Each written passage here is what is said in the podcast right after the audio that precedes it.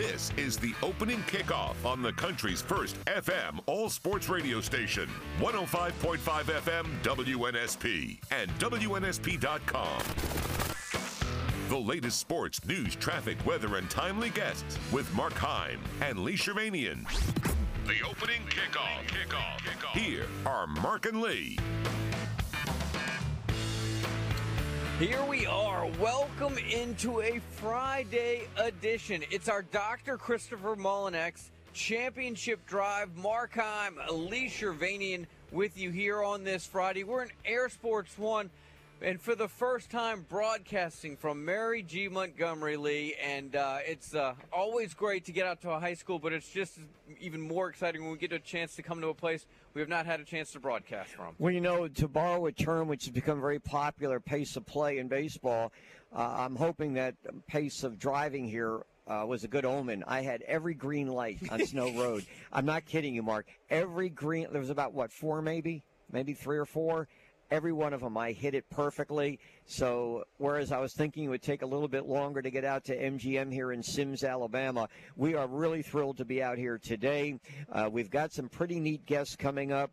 Uh, when I get to talk to baseball with uh, Barry Hightower, the baseball coach, a former Met signee, we can talk some baseball. You can talk some basketball with uh, a fellow that went to your alma mater, Mikhail Torrance, later on, who had quite a career at Alabama. I think that gets overlooked by the fact that, uh, but he, you know, he did very well up there in his four years there. He's going to be a special guest at 8:30. We'll be talking to the athletic director, uh, Haley Culbreth, in just a few minutes, and Zach Golston, who's really done quite a turnaround with this football program. And it's really, I'm going to be really upfront about this. It's because of Zach being here that we got this thing started, and I would hope that things work out. That we'll be back here in the fall. But uh, you're right; it's a little bit longer if you haven't been on Snow Road, uh, and I have before, it, it, does take some time. But when you get green lights in your favor, go for it. Uh, headlines. Well, we could talk about some of the things that happened in uh, Major League Baseball yesterday, and certainly the opening day. Uh, there were a lot of highlights to talk about. Wouldn't you know, Aaron Judge on the second pitch he sees homers, and the Yankees go on to win five nothing. Mark in that game, 32 batters struck out. 16 on each team. Think about that. It's the first time in years that two starting pitchers went 10 plus strikeouts in a game, and it's the Yankees' first shutout since 1988. Uh, some of the other games, uh, and, and, what you're going to hear today is pace of play. That uh, they're going to be bragging about the fact that you had at least five or six games that went right around two hours, 30 minutes. Uh, two games went under that and, you know, that's what baseball was hoping when they put in these uh, uh, pitch clock and getting the batters into the batter's box. There were a couple of instances there where a pitcher wasn't even aware that they called a ball on him and the count like I, in the Braves game, uh, Collin McHugh was uh, was out there and he pitches and he didn't know that a pitch had been called a ball because he was too late. So he's thinking the count's two and two, and he gets to three and two, and then he walks the batter. But you know what? They'll get used to it. And I, I really, I, I did watch a lot. I, I was kidding around with you that when I was watching the Texas Philadelphia game, I actually stayed with that. The Phillies were winning five nothing. We get to the bottom of the fourth inning, bases loaded and the catcher Heim comes up. Of course he did. And what did he do? He probably he probably came through in the clutch. Two run double. Because that's what we do. Ignited a nine run inning. Think about that, and they go on to win that game. Ohtani did everything he's supposed to, but the team lost two to one to Oakland. People wondering why is this game. Why are you starting out the Angels with Ohtani, arguably the, the best baseball player on the planet. Why are you starting them out in Oakland? Why not opening day, home game, national TV? Six shutout innings, 10 strikeouts, one for three at the plate, but they got beat by the lowly A's by a score of two to one. So we, you know, I'm going to go through some of this, but I will point out that two aces, uh, Max Fried of the Braves and Justin Verlander of the Mets, went on uh, the DL. Uh, so they're going to be off for a while. I will point out in that Phillies game, who was the most high price sought after free agent? Jacob DeGrom. He got belted around and he didn't last very long and gave up six extra base hits. Brandon Miller. I guess we're not surprised. He declares for the NBA draft. How about that? Yeah, and uh, I. I think everybody knew this was going to be a, a, a one and done deal. So I think ultimately Uh, and unfortunately for him, he will be remembered at least in this state for all the wrong reasons, which is unfortunate. But this is a guy that didn't play well at the end of his Alabama stint, um, and then, then of course will always be remembered for the for the legal proceedings kind of hanging over his uh, over his head. But there's no question he's an NBA talent. This is the right decision for him. Uh, but my question to you guys, and you can hit us up in the app at WNSP.com, is how will you remember Brandon Miller and what will you remember him most for? Unfortunately, I think for, for Brandon Miller, it won't all be positive. No, and especially the way he went out, hitting three out of 19 mark. You never, in your last game, you know, obviously you want to keep winning, but you never want to go out with well, and you pointed this out, but it's true. Maybe the worst shooting game ever and worst shooting stats ever in an NCAA tournament. So Miller uh, declares. Uh, Nick Smith of Arkansas also declared. Heck, he only played about half the season or less yeah. than that. Uh, the deal about Miller, uh, the the expectations are he's going to go in the top five. Actually, some had him in the top three. I, I kind of expanded it. I wasn't really sure because I'm not sure about all the foreign players out there. I say foreign players from Europe, so I don't know exactly. He'd certainly be one of the top collegians to go in the NBA draft, but that's still a ways off. Uh, the AP Women's Player of the Year is Caitlin Clark of Iowa tonight. Premier game: Iowa versus South Carolina. I'm going to say this, and I and I'm not one who has seen a lot of, of women's basketball, but if there was ever a game you might want to watch, this might be it. With Iowa and South Carolina, one half of the Final Four for women's basketball. Mark, you had mentioned this on the closeout yesterday. Pell City's going to name their coach. Have you seen anything yet that indicates that Rush Propst is definitely going to get it? The story I read, kind of, it was iffy. Said there's a chance that he's a yeah. candidate for it. And I was going to follow up on this and never had the chance. Is there anything? No, so that? the initial tweet seemed a lot more confident. Uh, the story, for lack of a better term, almost kind of walked back that initial tweet. So there was a tweet that went out uh, by uh, um, by Ben Thomas, uh, breaking news that they had hired uh, Rush Propst. That story said it was. I'm, I'm putting. I'm paraphrasing. Was more li- is likely to. Um, so I think it's going to get done. I'm sure he was told it was going to get done. So, uh, but you never know with Rush, man. It's always. Uh, it's all. It's always. It's always theater with. Don't rush. rush to judgment on him. Oh, I see what you did there. Yeah, see, see that. Clever. So yeah, we'll follow that. And certainly, if Rush is named to replace Steve Mask at Pell City, we'll certainly follow that up next week somehow, some way. Rush has always been very good about giving his time on the air with us. So we'll. And, and speaking about Steve Mask, and I don't want to jump too far ahead of this, but guess where we're going to be next week? Theodore. How about that? Yeah. Uh, so a couple things. One about your pace of play.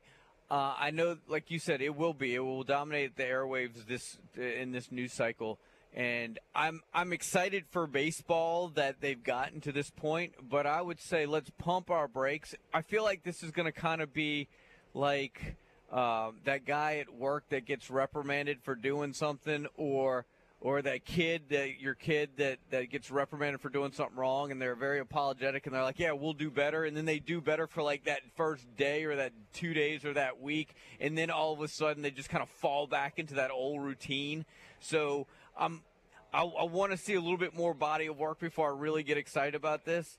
Uh, I just hope that that players, umpires, and the league continues in a way that that well, they stay with this. You know what I mean? I just feel like as we get further into and games get more important, guys will take an extra couple seconds in the box.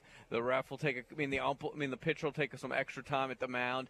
You know, because let's use the, the Yankee game as an example. Thirty-two batters struck out, so you know there had to be a lot of pitches, and yet that game went two hours and thirty minutes. And anybody who's followed Yankee games know a Yankee game in two hours and 30 minutes? Yeah. No, that does not happen. They're usually for sure three hour, three hour, 15 minute games. But uh, the two pitchers struck out a lot of batters. It wasn't like the ball was in play a lot to speed up the game. So that's one in- indication. But I'll tell you the other one that really I like even better is the fact that pitchers can only throw over to first base two times. And I'll give you an example. So Ronald Acuna, the Braves, leads off and he gets on base, Mark. So and he, and he can steal bases. He's really he's really fast and he's good at that. So the pitcher uh, for Washington, uh, Corbin throws over twice. Well, now this is this is where it gets neat. So you know he can't throw over a third time. So Acuna starts Sure. taking that extra lead and winds up stealing the base. Yeah. I like that part of the game. I think it's going to add to the action of the game with runners trying to steal more. I saw a couple of stolen bases yesterday because once that pitcher throws to first base twice, he's doomed. He's locked in. He can't do it again. Otherwise, he's going to get penalized. So there's a lot on the pitchers, but for the most part, I, I don't remember if a batter got called yesterday. I think there was one too slow to get in or fooling around outside the batter's box. I think, but I could be wrong. But there were some pitchers who got called, and that's going to lead to a Chick Fil A question coming up at 6:30. Oh, all right. And then finally, I'll, I'll mention this. So yesterday was Florida Pro Day. Anthony Richardson got out there. Dude's doing backflips. Uh, and I, I would argue it's not because he wanted to. He has to. Those are the things. It's it's a little look at me, watch me. Dude's got a cannon for an arm, and there are going to be some believers out there based on that talent. But I think NFL execs are are smart enough not to, to, to look behind the smoke and mirrors here. I mean, I hope you're right. I mean, it was Mark. an un- look. He's he's he's incredible, but when was I mean, when was the last time you saw anybody run down the field after launching a seventy-yard bomb Um, and do a round-off backflip? I'm shaking my head yesterday. I'm working out at Planet Fitness. They have TV sets there, and I'm watching ESPN right in front of me, and they're spending 10, 15 minutes on this guy. Look, nothing against Anthony Richardson, great talent, so forth, but you can't tell me he's a high first round draft pick. There's just no way.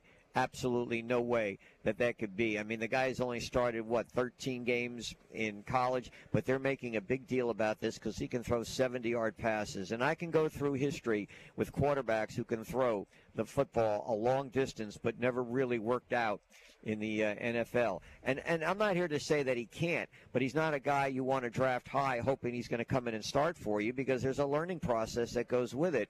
And he really has not had that much experience in college. And we've seen you go back in history, college football players, quarterbacks who have played very few games, they really don't pan out early on. And Trubisky comes to mind immediately. All right, so you guys can uh, hit us up in the app at WNSP.com. We're just getting started here on our Dr. Christopher Mullinex Championship Drive. Mark Heim, Lee Shirvanian. We're in Air Sports One. We're on the campus of Mary G. Montgomery. It's Sports Radio 105.5 FM, WNSP, and WNSP.com. Stay with us.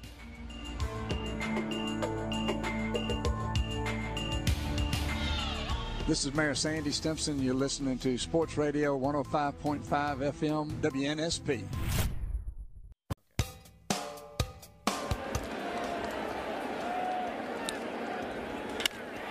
That one's driven to center field and deep. Yastrzemski back, still back, on the track, at the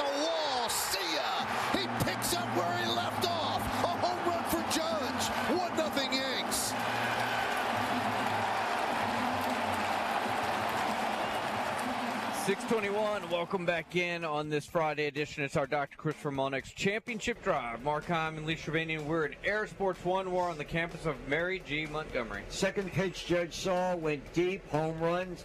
32 batters struck out in that game, and yet they still got the game in just about two hours, 33 minutes. Thanks to uh, many of our sponsors, uh, Will Barnes family at McDonald's Restaurants, Greer's Markets and Cash Saver, Beef O'Brady's Tillman's Corner, and Babcock Home Furniture, and more. Let's start off our interviews here at MGM, our first time ever to be broadcasting on the campus because we go where Chip Minton goes, and he's all over the place. Chip, the uh, principal.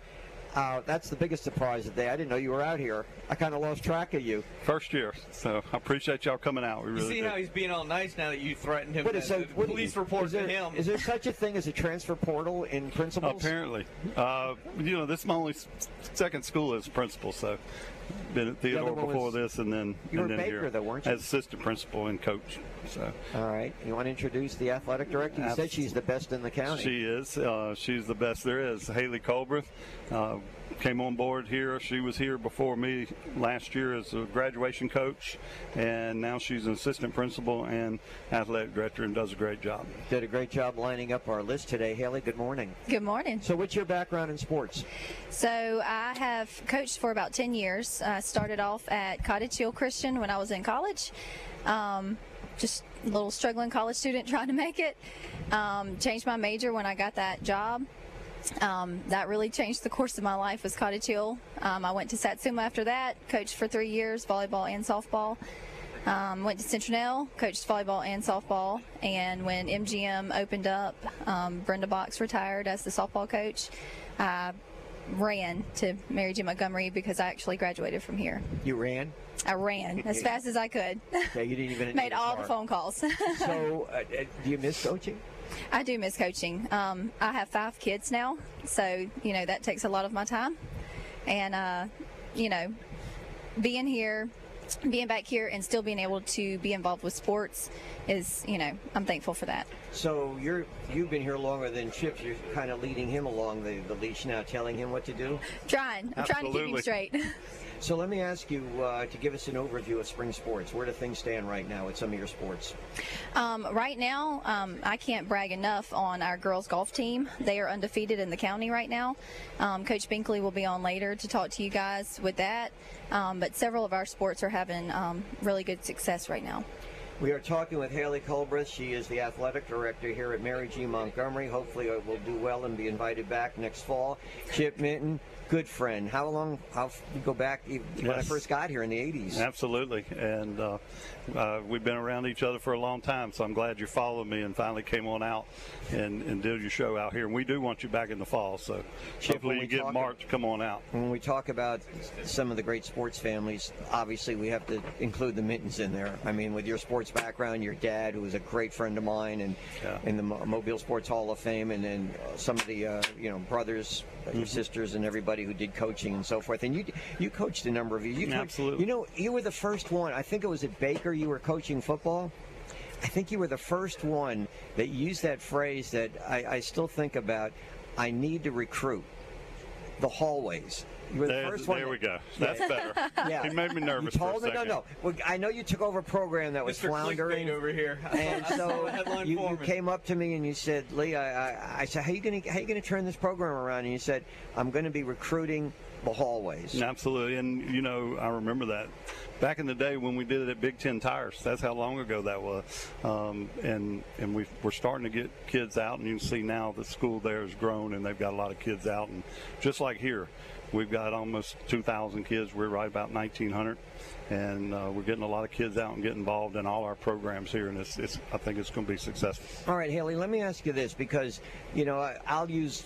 I can use Faith Academy as a good example, and, and you're very familiar with that program. They used to win championship after championship, but they were kind of. And, Woody Head is a good friend of mine, and and but we, we he and I had a lot of communication about the football program just can't get started, and and the football program down here at Mary G has been down for a number of years, and then Zach Golston comes over here. Just pick it up from that, and what that has meant to this school to have the program actually winning games.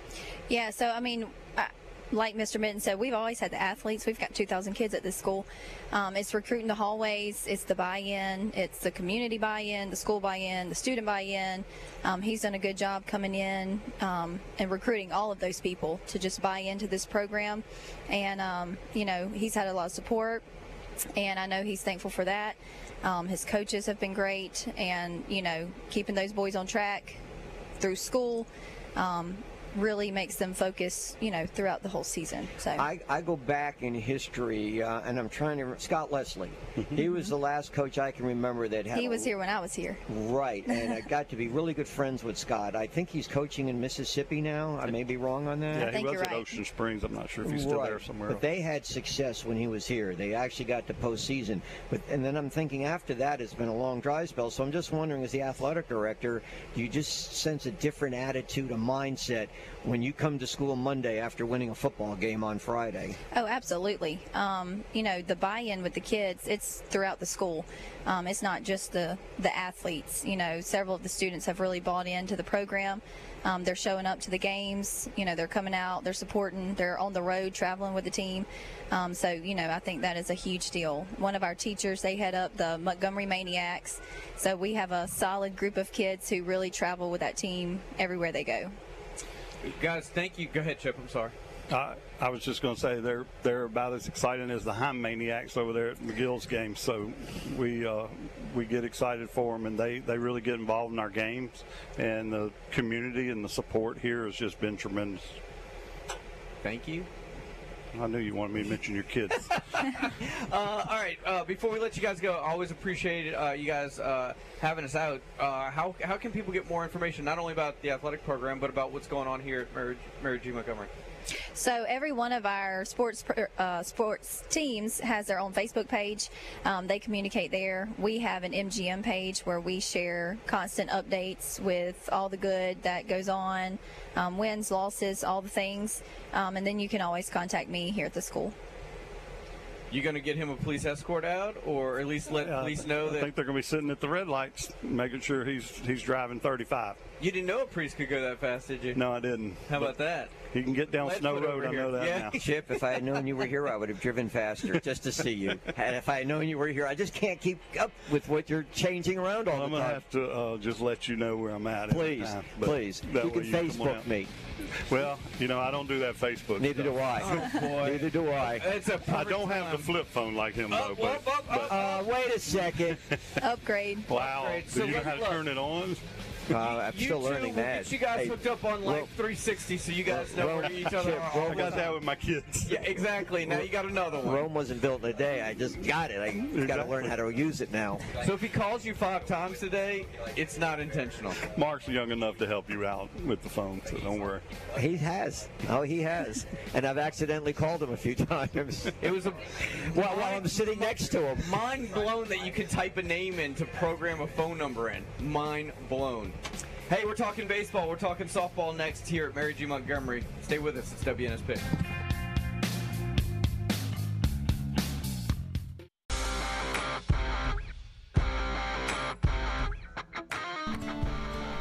Chick fil A. I could eat there seven times a day. Where the people laugh and children play. Oh, I'm in love with Chick fil A. 632. Welcome back in. The Dr. Christopher Mullinex Championship Drive continues. And look, look what we're doing here at 632. A little Chick fil A right here for those who got up early with us. All right. Yesterday there were yesterday there were a couple of pitchers that were called on the pace of play, who were basically didn't throw the ball quick enough under the uh, pitch clock and got called for an automatic ball. Who was the first pitcher, and this will be a trivia question down the road in Major League Baseball opening day, the first pitcher to get hit with violating the pitch clock? Okay? And if you know the answer, uh, give us a call at 694 1055. All right, so here we are at uh, MGM, and uh, now we turn our attention to uh, baseball and softball. Yes, I am. And normally I would introduce the softball coach first, and I think I will do that because it's only right that uh, Barkley Davis, uh, the softball coach, but I. Look, I was a Mets fan growing up. Barry Hightower was a high draftee of the New York Mets, and I never made it to the to the big show. But still, at the time you were drafted, you were, I think, going to be coming to South Alabama, right? Signed, signed a letter of intent to come to South, and um, first time I visited campus, it just seemed like a great fit. I was excited about coming, but uh, when the draft came along and I went high enough, I was the first pick in the eighth round, and uh, we decided to go ahead and give it a shot. I don't know if you had time to watch any of the games yesterday, but what do you think about the pace of play? There were a lot of games played in two hours, 30 minutes plus, uh, and, and that was our uh, Chick Fil A question uh, about pitchers, did, and you being a pitcher, how do you think you would have reacted to that? You know, the clock, the the timing has always been part of a pitcher's tool belt, and I just don't like messing with the fabric of the game like it is. I'm an old school guy. I like the old traditional game, and I don't I don't really want to see the game sped up. It, it has its little nuances, and uh, like I said, managing time is part of a pitcher's tool belt. I hate to see it taken away. All right, well, I'm gonna I got some more questions about the Mets and your program, but let's talk softball. Barkley, how's the softball program doing these days? We're doing pretty good, pretty good. We um, have an upperclassman this year for the first time. Um, we're really we have been really young, but they're coming out and they're swinging the bat well. Um, staying in a lot of games. All right, so how's the record and when's your next uh, game? Um, our record is 20 and 16. I think we've played 36 the, games already. Yes, I think we've played the most in the state. Um, what do you play every day? Pretty much. Um, okay. And then our next game is Saturday. Against? East Central and Greene County. I think Mark's got a player he wants yeah, you to so talk about. Obviously, uh, we wanted to ask you about some of your student athletes here. Thanks to Todd Weissong and the fine folks at Beef O'Brady's for uh, for naming the student athletes of the week. Uh, they'll receive a free meal at Beef O'Brady's over there in Tillman's Corner. So, Michaela Baumgardner, tell us tell us about uh, what she brings to the team. Okay, she is a junior. Um, she is one of our go-to pitchers. We have two. Um, but she's also our three hole. She's batting uh, 387, but she gets on base uh, 472. Um, she is, let's see, she's sitting with nine home runs right now and 37 RBIs. And in the circle, as of last night, she has 110 strikeouts and 91 innings. Wow. That's terrific. All right, baseball. What's the the Vikings used to be a power in baseball long before you got here. How you doing these days? We are seven and nine right now, but uh, if you look at our schedule, it looks like a who's who of the top 20 power rating. We've played a tough schedule, trying to get our kids prepared for area play, and uh, it's just a philosophy we have here. We, we want to play the toughest competition we can leading up to area play. Do you have any Bar- Barry Hightowers on the mound for you? I'd like to think we do, but uh, we're a little short number wise. Um, but we've got some guys that have been really good for us. Uh, the top of our uh, rotation has been really good. Justin Friend and uh, Cody Strickhausen have both really done well for us at the top. Coach, tell us about Sam Nunn. He's the one that has been named the Beef O'Brady's Scholar Athlete of the Week. Sam's a senior for us, and uh, Sam's a really good outfielder for us. But beyond that, Sam's amazing in the classroom. He does everything he's supposed to do. He's a great kid. Uh, he's made one B in his career here at MGM as a student athlete. Um, great ACT guy, and, and he's just been a leader on our ball club. I think you ought to qualify that one B and the rest Rays, right? Correct. Okay. so, but so the obvious follow-up question is, what do we get the B in? Uh, you know, I asked him, and he told me he made an 89 in a class. He missed it by one point, and I'm not sure what the class was. But uh, Sam's a great kid. We love him to death, and uh, he's a huge leader for us. Barry Hightower, the baseball coach, joining us. Barkley Davis softball. We are brought to you in part by Rich's Car Wash. Uh, Beef O'Brady's Tillman's Corner. Todd's with us also in Air Sports One. I appreciate him coming out. Ward International Trucks, LNS Air Conditioning, and the Green and Phillips Injury Law Firms. Barry, how high did you go in the baseball draft? I was the first pick in the eighth round, and um, my, my folks and I at the time decided that if I went in the top 10, we might give it a shot. And you decided to bypass college. Now, what would you recommend to, let's say, athletes today? Draft or go to college? You know, I think it's an individual decision. It depends on the player. Uh, for me, I knew I would go back to school at some point, however it worked out. Um, for a kid who's self-motivated and knows he's going to go back, you know, maybe it's not such a bad thing.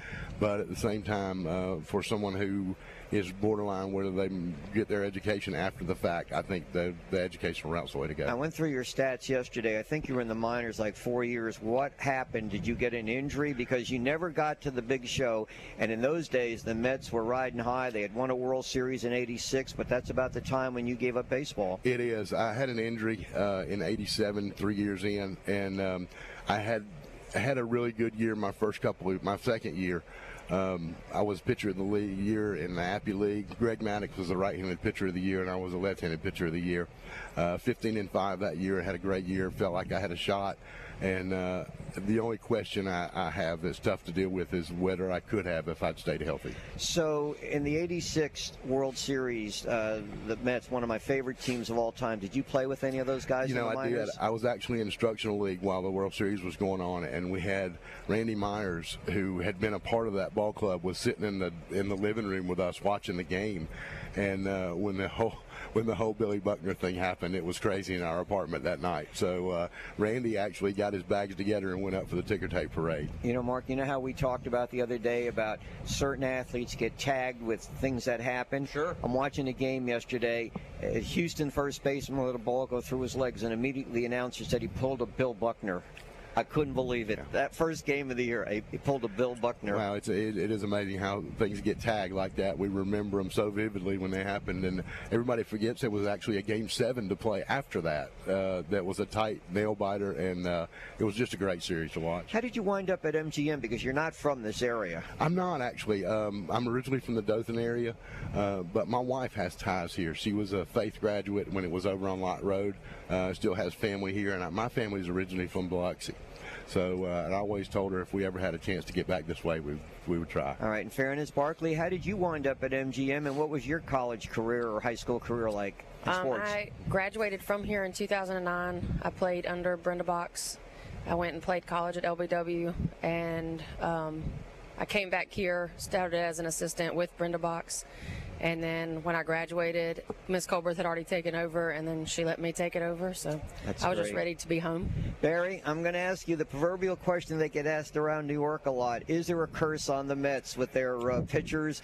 Verlander goes on the DL, Diaz out for the year. Every year they come in with high expectations and a member or two. Remember back in the, I guess it was eh, 90s or 80s, there were three big pitchers, Isringhausen, uh, forgot who the others, yes. all got hurt. None of them ever really did anything with the Mets. You know, it, it's it's you look at it from the outside and you you think that there must be some kind of curse or they're snake bit, but uh, you know it runs in cycles. You know, teams go through this through the years. They run through cycles, and uh, you know guys are throwing so hard these days that these injuries just come about. And and Verlander has been a long long standing guy, and he's bound to have some tweaks here and there. So, how hard did you throw when you were coming up through high school? Um, when I was in high school, I was probably low 90s. Um, through my career, I put on some weight, got a little stronger. I wound up being mid 90s guy. And you had that injury, so there was no way you could come back from that after a year or two layoff? Dr. Andrews tried to put me back together, and uh, I had a full thickness rotator cuff tear. Uh, the Padres Rule 5 drafted me uh, after my injury and surgery, and I spent two years with them trying to rehab. Uh, the problem for me is I, I, I couldn't throw on my regular turn. Every 10 days I was fine, but I just couldn't maintain, maintain any strength from start to start. So how, do- how do you get bigger and, and gain strength? I, I'm getting bigger, but I'm not getting any stronger. So where, where, where, am, I, where am I going wrong? Then? Unfortunately, I'm still getting bigger. Oh, okay. um, you know, in those days, I was I was coming out of high school. I was really thin. I was really small, and uh, got in the, the Mets program, and of course they have nutritionists and things like that, and weight programs, and uh, I wound up putting 25 pounds on in a year or so, and uh, really how, helped. How different and Barkley? How do you? How different is the game now than it was when you guys played? And obviously, th- those time frames are a lot different. But how much has the game evolved, and how much is uh, how you practice changed? Um, when I played, our average pitcher or our top pitcher was throwing 60 miles an hour. Now the average is throwing 64, 65, and we stay actually just hitting tees. We do a lot of tee work, eh, which is bizarre because you're like the ball's coming in at seven, 65 miles an hour, but we're going to put it on a tee. Um, and we just go high intensity the whole time because we don't meet a team that doesn't have good players. Um, so it's just high intensity the whole time. baseball has become a year-round situation. Um, kids are doing lessons, playing travel ball. Um, sports nutrition and sports fitness has become a big thing. Um, we spend so much time in the weight room now getting our kids ready to play. Um, there isn't a time during the year where we're not in the weight room. All right, we're talking with Barry Hightower and Barkley Davis. And uh, Barry, I, I've been saving this question for last, okay? Uh, again, in the 80s, well, actually, growing up with the Mets, in you know, I was a resident of New Jersey. I was an avid Mets fan. Lived and died with them through the first year, 120 losses and all. Mets organization, top to bottom, good or bad? when I was in it, it was great. Um, we had guys stacked at the top, and that stacked everybody up. In fact, guys in our organization were just hoping to get traded because you knew your shot at the big leagues was going to be tough. Um, we had Gooden and Ojeda and Fernandez, Darling. Aguilera, all those guys at the top, and, and there was just nowhere to go. So um, it was a quality organization. They traded their players really well. Oh, wait a minute. That's where I have an issue. They traded Tom Seaver very well. They traded True. Nolan Ryan True. very well. No way. I can't buy into that. And I'm a Nolan Ryan fan. Um, you know, I, I love Nolan and the things he did over his career. He got better as the years went on. Um, but look at all the people that came through their organization, how many people they developed along the way. Koosman, Ryan, Seaver, um, all those guys, good, and all those guys that came through their program and really did so good. I can't thank you enough. For, I, I was really looking forward to talking to you. but I know we don't have enough time, you know, that I'd really want to get into it. And your next game is. We play today against Jackson, and then uh, we play Monday against Gulf Shores. Good luck. Ha- Barkley, you're playing tomorrow, I think you said? Yes. Good luck, okay, to both of you. So pleased to be out here at MGM. Thanks so much for having us and giving us a chance to talk about our program. All right, when we come back, what we'll do is uh, we'll wrap up hour number one. Uh, we'll talk a little soccer as well. Uh, in hour number two, uh, Zach Golson, the uh, football coach, will join us. We'll also talk some track. Uh, Mikhail Torrance, former MGM star, will join us in hour number three. We'll talk some hoops there as well. Continue with our comments in the app at WNSP.com. It's Dr. Christopher Mullinex Championship Drive right here in Air Sports One. We're on the campus of Mary G. Montgomery, right here on the sports station, WNSP. There are going to be more opportunities. Swing, high fly ball toward right. Springer going back to the track, to the wall. That ball is gone. We are tied.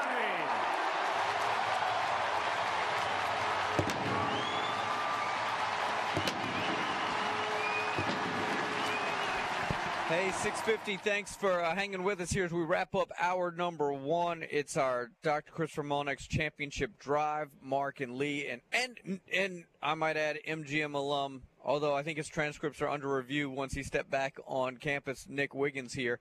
Uh, we're on the uh, on at Mary G. Montgomery for the very first time. You just heard audio. Brendan Donovan, opening game, former Jag, homers in the Cardinals game. They eventually lost the game 10 to 9 to Toronto. Donovan had a very good opening game. Uh, he played at South Alabama two years ago and came up last year, so we're very happy for him.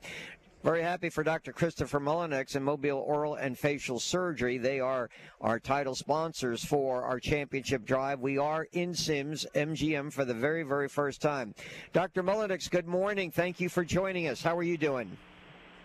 I'm doing great, guys. Thank you.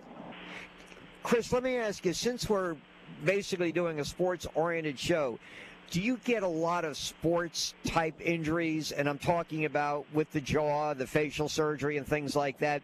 Basically, people coming in, not like me from day to day with, you know, dental issues, but more or less because of something that happened on the playing field? Absolutely. You know, people think football is a violent sport and there's lots of injuries, and, and there are, but they tend to be extremity related. Uh, kids are wearing a helmet and a mouth guard for the most part, so we don't see a lot of football-related injuries, but we do see a fair amount of baseball injuries and basketball injuries. Uh, you know, the face and the mouth are exposed. Elbows, headbutts, pretty typical in basketball. Uh, can knock teeth loose, knock them out, break jaws, and then, you know, line drives, people getting run over, uh, running the bases in baseball. Those can cause uh, pretty significant facial trauma, uh, nasal fractures, uh, orbital fractures. The bones around the eye can be fractured, certainly jaw fractures, and then uh, broken teeth, teeth that have been knocked out. So we do see a fair number of injuries uh, related specifically to spring sports, and we are prepared to handle those if it happens. All right, let me throw soccer in there because head injuries, you know, they go up, they head the ball. You don't have helmets, they they get heads colliding. Do you see soccer injuries? I don't see that many, and that's probably more because soccer is just becoming popular in this area. I'm sure if you went to California, there'd be more soccer related, but it, it's not as bad as, uh, as the big three down here: basketball, baseball, and football. Dr. Mullinex, how can our listeners uh, reach your office? Let's say they have an emergency, or just because they need some help with some of the other things like wisdom teeth and so forth. How can they reach you? Absolutely. We're, we're there five days a week. Uh, 251-471-3381 is the easiest way. That's our phone number, and it is answered after hours. We also have presence on the web, mobileoralsurgery.com, uh, and that is also available 24 hours a day. Appreciate it, Chris. We'll talk to you next week. We'll be out at Theodore. Thank you so much for coming aboard. Thanks, guys. Have a great weekend. Did we get a winner on the Chick fil A out of curiosity? Nathan, if you'll let Mark Yes. know. Oh, we did? Great. You want to know who it is? Yes. I'm looking for You it. could just make up a name. It's okay. Congratulations, Tim. Actually, it was Tommy. Tommy, congratulations. The answer Marcus Stroman becomes uh, the first ever Major League pitcher to be called for the uh, uh, pitch clock violation. And he did pitch very well, though. He pitched the Cubs to a shutout win over Milwaukee. Go ahead, Mark. Oh, I can go. Yeah, go, I'm leave. leaving? Just I'm go. out. We're I'm gonna- out. we'll have- See y'all. We'll have Nick uh, we're now joined you. by our air quote good friend Todd Weissong of Beef O'Brady's. What's up, Todd? Air quoted. Why am I getting air quoted? Uh, just because I'm that guy. Good morning, gentlemen. How are y'all? we're good. Look, you're uh, you got three hours and six minutes till we're open for business. So I Yeah. can come by and, and, and get some fish and chips. I hope people are lining up right now. Yeah. I'm ready to go. There's always that one hanging out in the parking lot, 9:40ish, 45ish, waiting for the You door. know, to wait a minute. You bring us out there, and maybe they will be lined up. They were like they were last time we yeah, came we, out. we need to do that again. We had a good, great turnout of people coming by the restaurant that morning. That was fun. Uh, well, you offer a number of uh, great menu items, so tell people what they can expect when they walk into Beef O'Brady's there at Tillman's Corner. Well, you know, right now we're still in the Lent season, so of course we do a lot of like the fish and chips is our special today for our weekly special. We do a lot of big catches. Um, we do um, a lot of you know grilled shrimp dinners. So we have still some assortment. We do have a six ounce sirloin steak as well, option kind of thing. So we have some options out there. So if you're there just to get a bite to eat real quick, uh, we have plenty of sandwiches and quick outs. So then we also have the full entrees that you want to come and come and have. All right, so where does this uh, deep-seated love of spring sports come from, Todd Weissong? Well, it's not because of baseball, because you guys keep talking about that. But I do love some baseball when I'm in Chicago watching the Cubbies. But y'all didn't pick the Cubbies; y'all picked the Cardinals yesterday. We're, we're, so we're controversial on this. yes, show. we are. You cannot take away from my Cubbies. You're in first place right now. I know. I saw that. That was amazing. 4-0 win yesterday. I mean, we're we're gonna we're riding this wave for as long as we can. Probably till tonight, but whatever.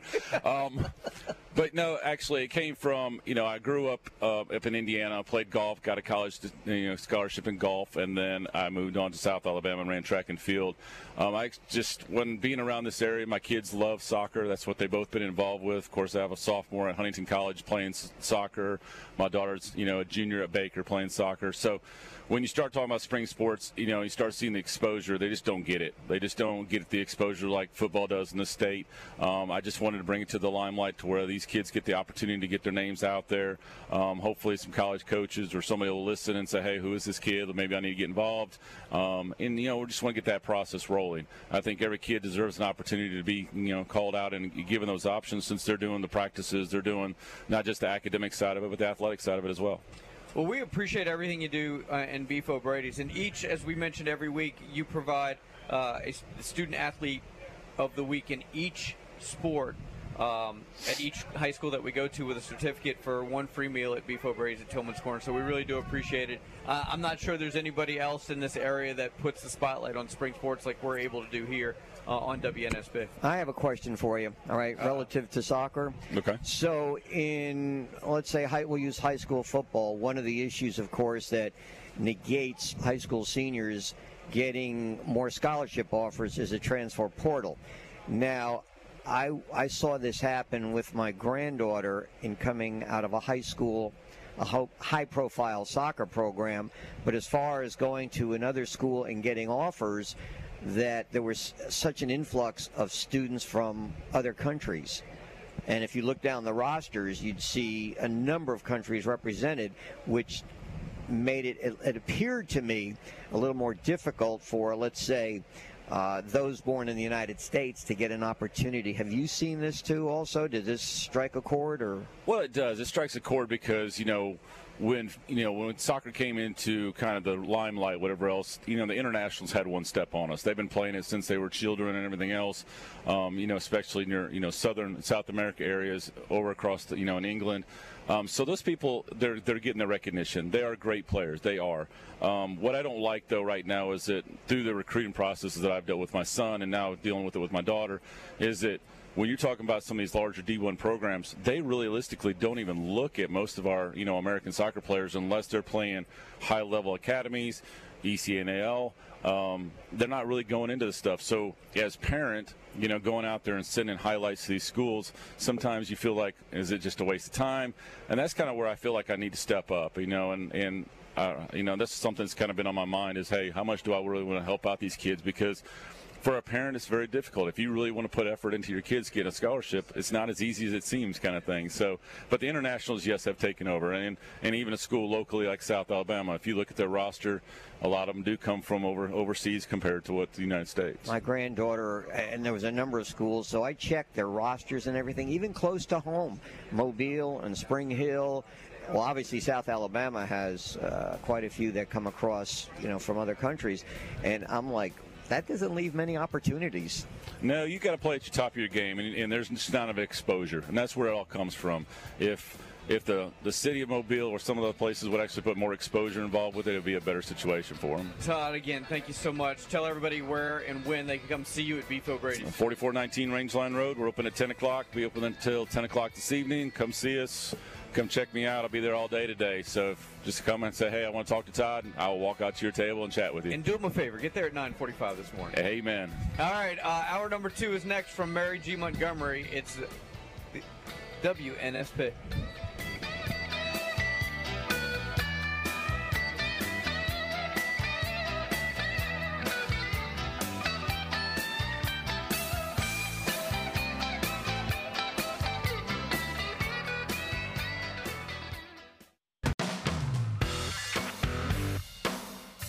This is the opening kickoff on the country's first FM all sports radio station, 105.5 FM WNSP and WNSP.com.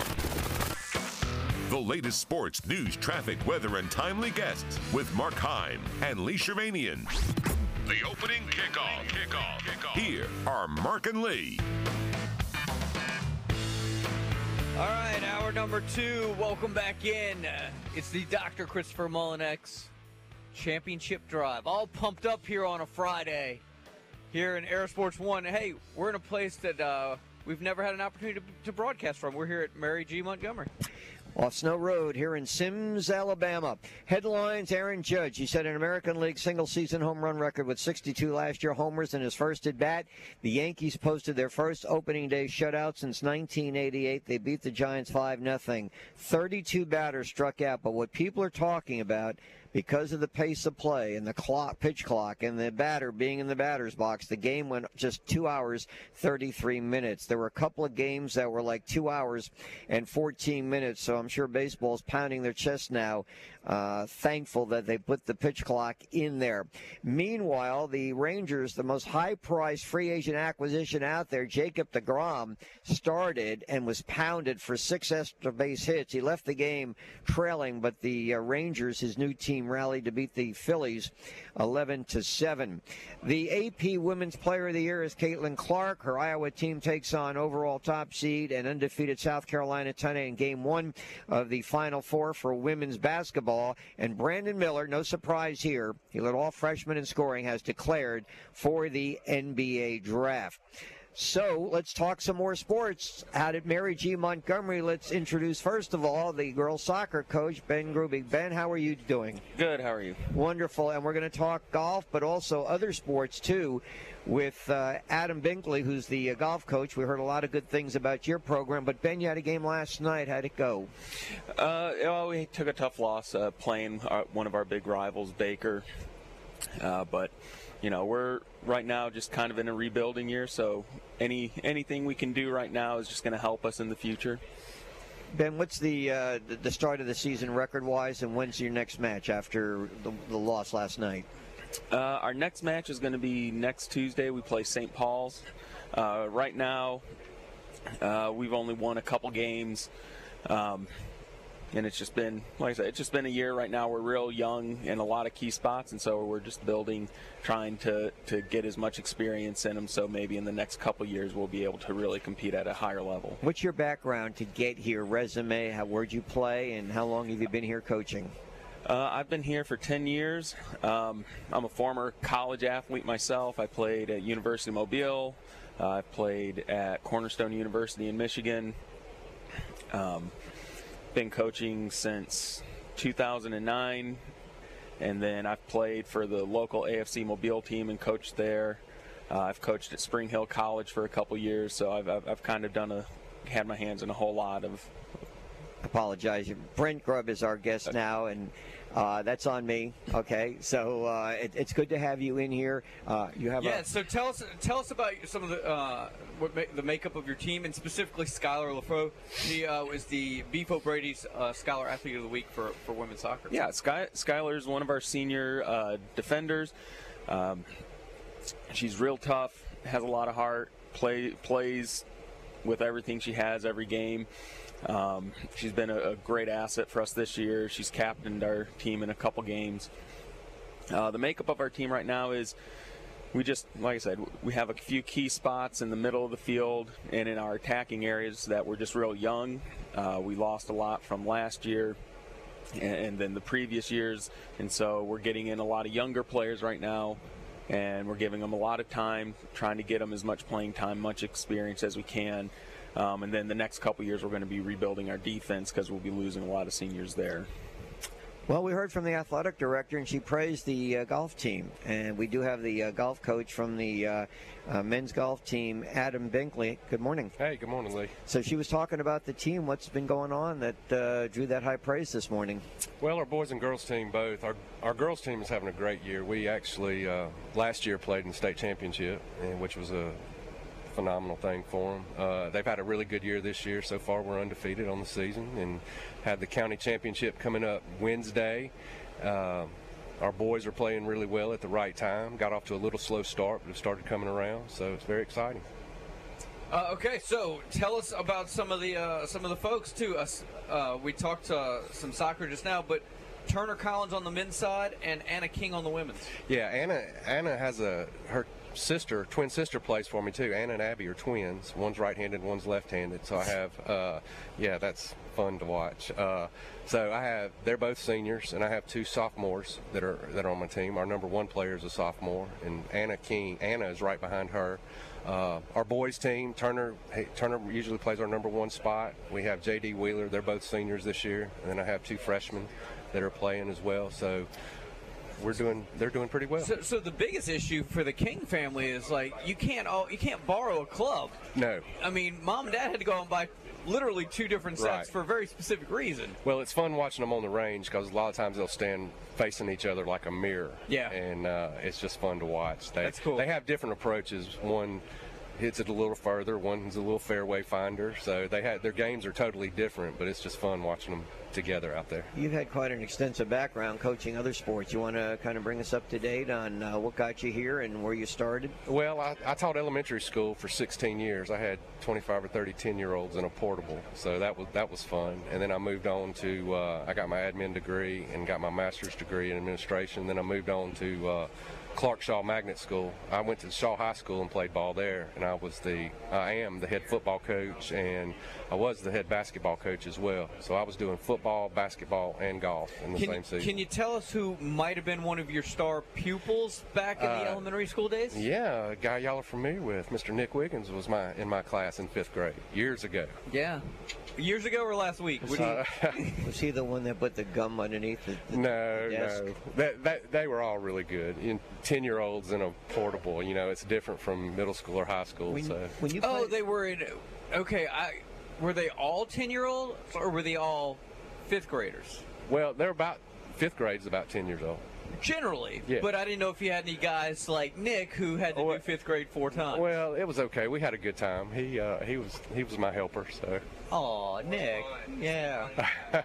Adam, when you played uh, Shaw, football or other sports? I, I played basketball and I played golf. But back in those days, Shaw, especially in football, was that when Terry Curtis and Tom Davis were there? The No. Tom Davis, or Well- that was before? Henry Hardy, Coach Hardy was there, and then after Coach Hardy left, I think I graduated in 1988, and I think Terry Curtis, I think his first year may have been 89 or 90 after that. I'm not exactly sure, but uh, Coach Hardy was the football coach.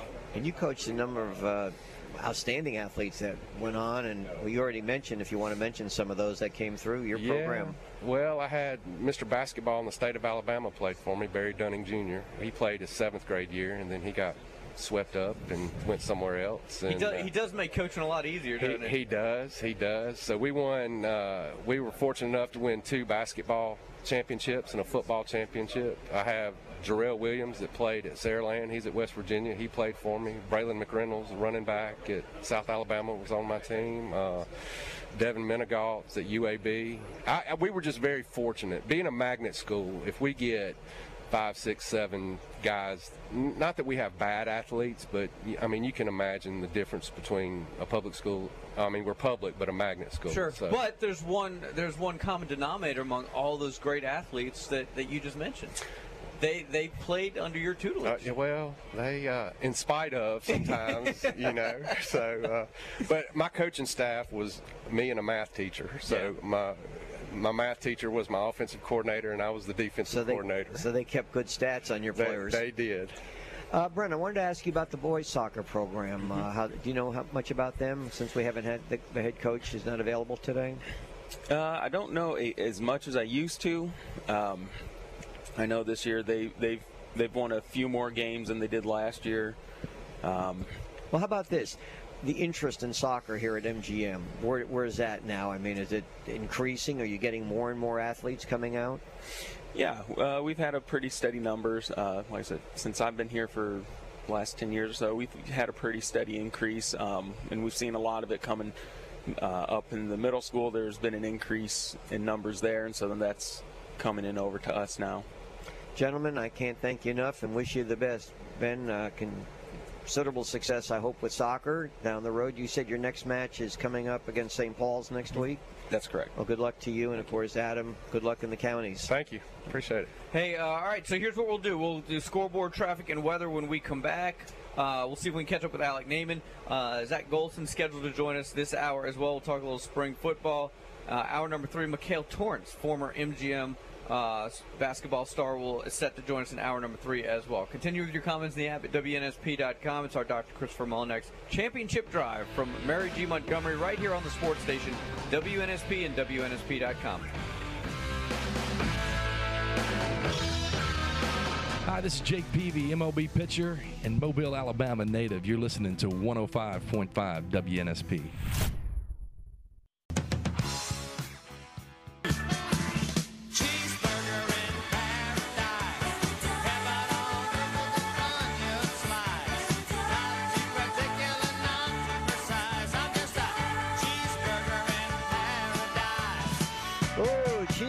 Cheeseburger in paradise. How about a cheeseburger here in Mobile? And how about one at Naaman's Catering? I know when Alec Naaman comes on with uh, uh, Naaman's Catering, we don't usually get into hamburgers and things like that, but we do talk a lot about seafood and gumbo and anything else. And Alec, I want to welcome you to our opening kickoff, the championship drive here at uh, MGM. Good morning. What's on the docket this weekend? Hey, good morning. Hey, we can talk hamburgers all day long, okay? Because I love me a good hamburger and stuff. So, uh, man, I hope y'all are doing good. We're getting ready to move into Easter week, of course. Really, really solemn, special week for you know, the Christians. But anyhow, we've got our Easter menus out. Um, you know, you if you just want some sides like uh, macaroni and cheese, twice baked potato, uh, you know, spinach madeleine, whatever, you can give us a call. We can have all that ready for you. And of course, we'll have some ham, some prime ribs. We've got. Um, uh, things like that. Of course, gumbo. You mentioned gumbo. We've got a freezer full of gumbo and crab soup. And uh, all that. So listen, there's graduations coming up. We're moving into April. We'll have teacher appreciations, graduations, certainly lots of weddings and after rehearsals. All you got to do is call us at four seven three thirty nine hundred. Look us up on the web at Naman'sCatering.com. Of course, follow us on Facebook because we like that kind of stuff. I guess y'all uh, listen. My Jags had a great comeback last night. Hopefully, we can turn the season around now. Hopefully, give us some momentum. So, my Jags on the road this weekend. I'll give you a go, Jags. How about that? Y'all How have a great that? weekend and a great week. Thank you, Alec. We'll check in with you next Friday, uh, Good Friday. Of course, for us, it's always a Good Friday because we're on the road and we're broadcasting and getting to meet a lot of local coaches. Uh, he mentioned about the Jags being on the road. They're at James Madison for the very first time up in, I think it's Harrisburg, uh, Virginia, uh, Alabama. They're on the road against Arkansas and Auburn. They're at Florida as far as college baseball goes. So those are some of the games we'll uh, bring you up to date on what happened over the weekend on Monday's show. Good morning. Hey, uh, so you guys can jump in. We haven't had a chance to talk to you guys at 694 1055. A couple of topics today. Obviously, Anthony uh, Richardson's pro day. I think there was that wow factor. And if you're Anthony Richardson, that's what you want, mostly because that's what you need. So, of course, dude's going to run over with a rounded backflip after launching a 70 yard bomb because, quite frankly, he's going to need all the positive spin he can get. He's an intriguing prospect, Lee, uh, and people are wowed by his athleticism, and he showed again. I mean, he's, he's, he's his own great marketing guy because, to me, that was probably as scripted as the plays and the throws that he made during the pro day. What if he pulled a back muscle doing the backflip, or maybe pulled a hamstring or Yeah. something like that? Hey, look, more power to him because all I've heard since he came on the Florida campus how great an athlete he is, and he is. He's a great athlete. Is he a good quarterback? Yeah. That's my that's Right. my thing. I don't have an answer, and I'll tell you this. And I I'm not one to buy into this that well he's going to get drafted one or two because you draft him in the first round, and if things don't work out, that could cost you a job as a GM. I'm telling you. But and, and I know it sounds like I'm trying to take away, but the wow factor, sure, they raved about him. He throws these passes, but there's nobody covering him. I still subscribe. Go back to game film, see what you see there, and, and then if you like what you see in game competition, because to me that's what counts. I mean, you could a lot of us could go out there and throw the football. I can't, but many of these athletes can throw it 50, 60 yards, and under controlled uh, atmosphere, knowing who your receivers are and things like that, you're going to excel. But I mean, there was ESPN documenting it. Todd McShay's out there raving about this. It doesn't that doesn't translate into being a very good quarterback. We we don't know the answers until you know draft time comes along. Uh, I was I'll be honest with you. I was really surprised when he decided to leave. Florida because he hasn't had that much game experience. And I was then also very surprised that he was being considered among the uh, top quarterbacks that could be drafted. But can you imagine taking him over Bryce Young with Bryce's resume and a Heisman? As to a quarterback who had what 13 starts, Yeah, so you guys can jump in on that. The other question I have for you, because we're going to talk a little football coming up with the uh, Mary G. Montgomery football coach, Zach Golson, here in just a bit. What was the best moment of opening day? And I have three nominees for you Adam Wainwright singing the national anthem, that was cool. Megan Thee Stallion not only throwing out the first pitch, but doing her own little dance and having her own little uh, song, or this guy. I think he was in a Dodgers game. I think it was the Dodgers game. He runs, gets out, he was in the outfield, jumps down, goes out onto the field to propose. He runs out there, gets on one knee, turns around to the fans, propose like he's proposing. He's got the ring and everything. And security guard absolutely Bobby Boucher's him, for lack of a better term. Just rocks him. Like there is no reason for you to be out here. I don't it was clear he was proposing. Didn't care. Just absolutely mutilated this guy. So what's the aftermath of the? Uh, I assume you're Probably saying a couple broken to bones. I don't know. Well, did he propose? I'm assuming he was proposing to a, a, a female, and did she accept, or she said, "The heck with you"? I, Uh, the video didn't really get her reaction because it was on. Or she just left just the ballpark and laid said, out. I don't need this. I think he she left with him in the ambulance. I think you can have one escort you in the ambulance. Nick Wiggins in here can, can jump in on this. Yeah. Um. Look, what what a what a beautiful act of love, you know. You know, you know that whole uh, that that saying, uh, "Love hurts." yeah, that's right. Yeah, lo- love really. And I will do anything for Check it out, Lee. There it is. Ready? Watch but that. I won't Boom. do You know, you got to be off your rocker to do something like Well, that. Well, he's off I his mean- rocker now. I mean, He it's, got it's one thing with Yeah. the kiss cam. You could, you know, maybe, you know, after the game propose, which I, I don't know how many. I'd have to hear from a female whether they like being proposed to in front of thousands and thousands of fans. But to go on the field like that, are you out of your mind? Yeah. Um, so I'm curious. By the way, all three of those videos of the uh, of the people that we just mentioned got more than a million views yesterday. That's how popular those three moments in Major League Baseball were.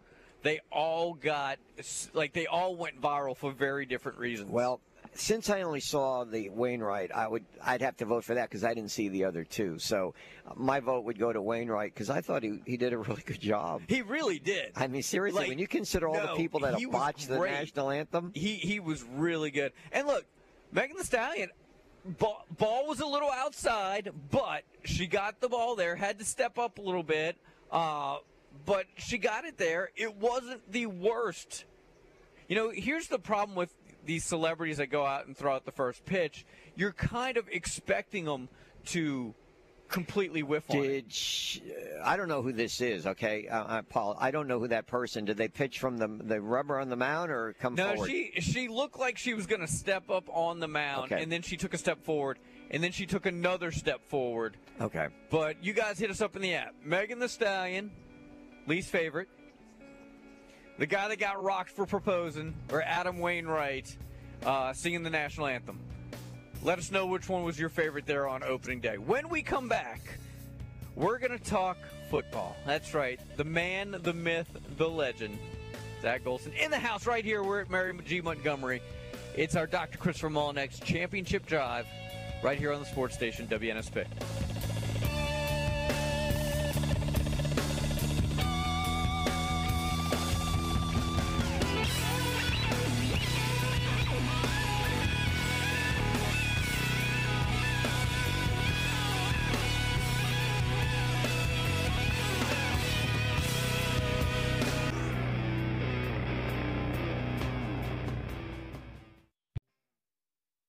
Was the biggest reason that, you know, we came here uh, because the relationship he developed with Miss Terry and us. And, you know, um, I think it's been 10 years since he's been gone, and we certainly miss him. Um, can't tell you how many things that are great sort of lessons uh, and how much gratitude we have for the lessons that I learned from him and the things he did to support to help the program and help us get it turned around. So um, just a thought that everybody might say a prayer for, for Mal. There you go, 732. Welcome back in. It's the Dr. Christopher Mullinex Championship Drive. Mark and Lee, we're in Air Sports One uh, at Mary G. Montgomery for the first time, I might add. And that, of course, uh, Lee, uh, Alabama coach Nick Saban on uh, the uh, death of Mal Moore, I think 10 years ago. 10 years ago and reminiscing, and Mal's the reason that Nick Saban came to Alabama. He wouldn't give up. He took the plane down there and said he wasn't leaving until he came home with Nick Saban. The rest is history.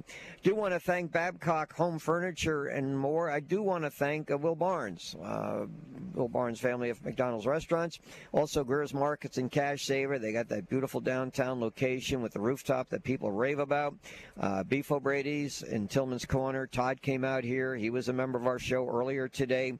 Uh, Rich's Car Wash. Thank you so much, Sarah, and, the, and their good friends over at uh, Rich's. Ward International Trucks, LNS Air Conditioning, and David Green and the Green and Phillips Injury Law Firms.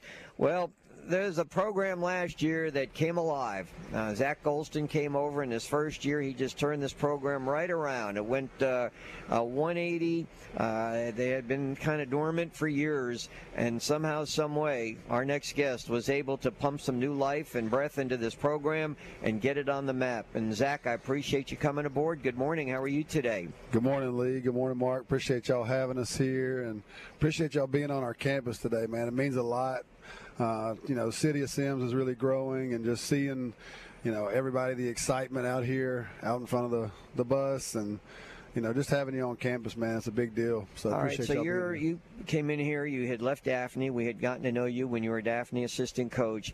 What did it give us the process of turning this program around? Where I know you got started very slowly, but the games were close, and all of a sudden you started to win games, and, and I'm sure in the mindset of the students started to really sink in here. Like, wow, we, we're we're coming to a game and we're getting victories, which you know was tough to do. I'm not going to get into the you know the past and how difficult uh, the games were and the record, but what what how did you go about doing this, and how long did it take for this to get going? Yeah, so number one was, you know, we felt like we needed to go grab as many good staff members as we could. I was really, really fortunate. Uh, Mr. Furl, uh, the guy that hired me here, Marlon Furl, did a heck of a job of helping me bring in a great staff. Alex Page, uh, Ramel Jones, Enrique Williams, Kurt Page. I mean, What'd you do? Take the whole South Alabama I football know, right? program? I know. We, we were very fortunate to get some guys from South, man, that had great playing experience, good coaching experience, and uh, just good people.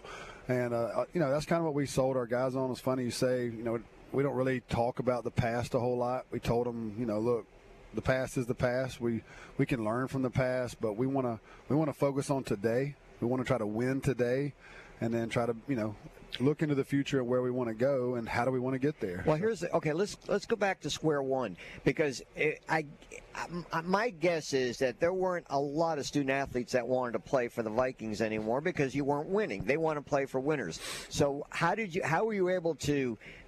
Get around that and get, let's say, more and more student athletes to play football for you. Yeah, so when we got here, there were 42 kids in a workout class. In a 7A program. Yeah, in a, in a fourth block workout class. That's kind of what, what I guess what was returning from what the you know where they were from the pre- previous year, and uh, within about a I don't know less than two weeks, I guess we had 180 guys signed up to play football. Now, there's no NIL out here. How No did you do it? How'd you do it? well, you know, we got in the halls, we had meetings, and um, you know, Mr. Furl helped again create a lot of energy, um, excitement about it, and uh, you know, again, br- being able to bring coaches on board in in January was really important. Uh, Alex Page and Enrique Williams jumped right on board uh, right out of the gate, and um, you know, we just tried to create an atmosphere where kids wanted to be a part of it. You know, we weren't you know, we weren't trying to run guys off. We were trying to no, you're not gonna you're not gonna leave. We're gonna we're gonna you know hold you accountable to to a tough system, a tough process. Uh, but we're gonna love you in a way and, and coach you in a way where you want to be a part of it. Okay, so you get started slowly, in a sense. You weren't winning early. Yep. Then where did it start to click? When did, I mean, you know, I'm sure a lot. You said over 100 kids, but they're like, all right, we're still losing. So where did it start to turn around? Well, it's funny because even in the first game, we played Williamson. We had a lead late in the fourth quarter. We lost in the last five seconds of the game. And so I think people, even in that moment, I mean, it, we had victory offense on the field. The game was over. They changed, they overturned a call. We're up six points. It ends up going into overtime, and we lose in overtime. So people knew that we were right there. We probably should have won that game. Uh, if you did it 100 times, you win 99 in that situation. You know, five seconds to go in the game, you're up up What eight. happened in those five seconds? Uh, they got they they overturned a down and they got a down, another down and then they they hit a long pass, 30 yard touchdown pass, went for two, had 12 players on the field, got the two point conversion. Uh, we didn't get it. You know, it's high school football; things happen fast, and uh, so they tied it up 14 to 14. We scored in the first overtime, missed our extra point, and then they scored and made their extra point. You know, so. but and I'm a firm believer of this in, in really any sport. I really do believe, and this is going to sound crazy, that guys or athletes have to learn how to lose before they can learn how to win. Mm. And and I would argue that if that doesn't happen, you probably don't have the success later in the season. Oh, well, that's just the beginning of it. Yeah. The, ne- the next week we go to Charles Henderson. We're winning 14 to three at halftime. Yeah. Really lost the game in the last 40 seconds of the game. They scored with 40 seconds to go to go up 24-21. So lose another heartbreaker on the road. The next week we go to Foley. We're winning the whole game by a touchdown. And back and forth game. It was a really great game, but we're winning by a touchdown pretty much the whole game. They score, go to overtime, and lose by one point in overtime again. They go for two. We scored, made our PAT. Yeah. And then they go, they score and, and go for two and get it. And we lose by one again in week three. So just heartbreakers in the first few weeks. And uh, you How'd you keep it together? yeah, that was the think the biggest thing, man. And I'll give uh our community, our school, you know, our everybody involved, the, you know, the grit that we showed, and and you know, sticking with us through three tough losses. Lost to a good Fairhope team in week four, so really four losses in a row to start it out. And then, you know, all of a sudden we get a we get a win at Alma Bryant, and we get a win, you know, versus Baldwin County, then Davidson, and then we played two good teams in Baker and Daphne, and found good wins there at the end of the season. So, so where did it start to turn though? And uh, was there a play a game in the game?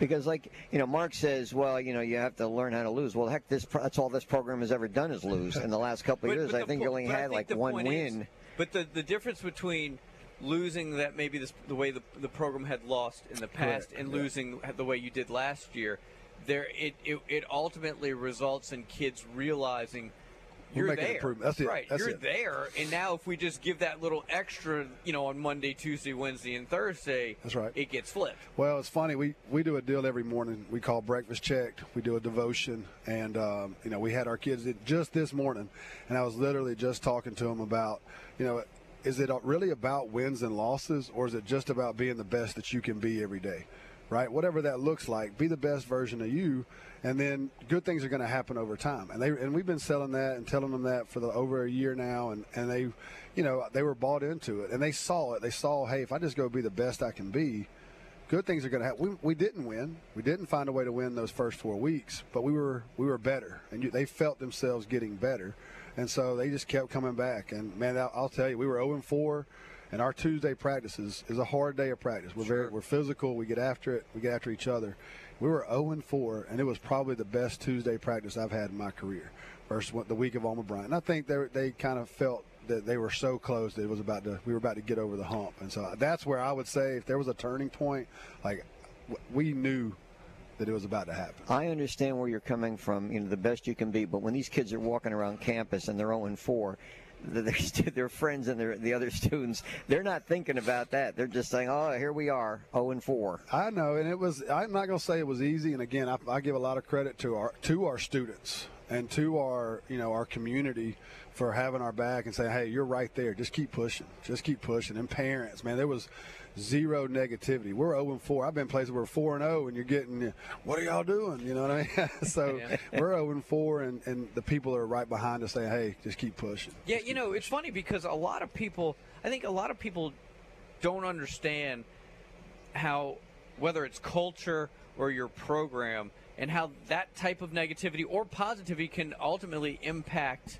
uh, the program. So if there's a lot of negativity, mom and dad are kind of complaining at the dinner table about how, man, little Johnny, you ought to be out there playing a lot more. And then he starts talking with his buddies out on the field, and all of a sudden, maybe they get frustrated. Like, that's a real thing. It's a real and thing. it's Yeah, it probably uh, one of the top two things that I think coaches deal with on that level. That and the idea of truly getting guys to buy in and making that personal sacrifice. Yeah. People say they they do it and they don't they're not worried about stats and their individual it's all a bunch of BS. Of course they do. They're Yeah. they're kids. It's Yeah. human nature. It's Human what nature, we right. it's what we talk about on radio shows like this. So for guys to actually buy in, truly buy in is probably the toughest thing that you guys as high school coaches have to deal with. Yeah, it's definitely a challenge. Um, you know, and I think that gets back to the to the point of, hey, just be the best version of you. Yeah. Good things are going to happen. You know, maybe your story isn't that you're going to score ten touchdowns for Mary G, but maybe it's going to be that you're going to score ten touchdowns for Huntingdon College Yeah. or whoever. You know, Right. so the story never ends. I mean, you see it all the time. A guy like Jakorian Bennett, you know, that waited till his senior year to really get to play. All of a sudden, this guy's going to the NFL. Jalen Tolbert's another guy that you know, same thing. Sure. He played JV until he was a junior in high school.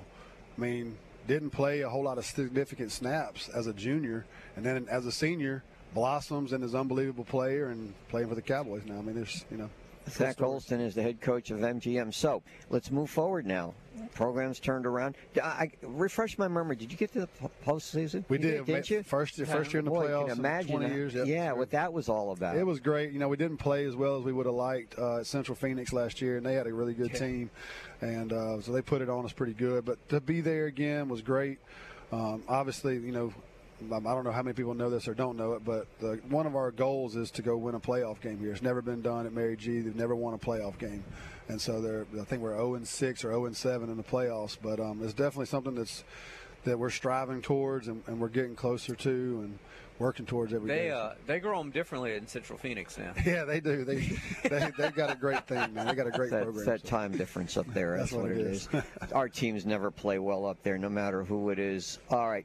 So what what's coming back? How many kids are signed up, and, and where do you move moving forward now towards the spring? We're really excited about the group that we have. Um, we have a lot of returners, especially at our skill positions. Our quarterback Jared Hollins uh, just got told that he was a three-star player on Rivals, and uh, got an offer to NC State, Boston College, uh, Yale. He's a 4.2 GPA kid, great kid. Um, you know, really, really great football mind, very smart, very cerebral.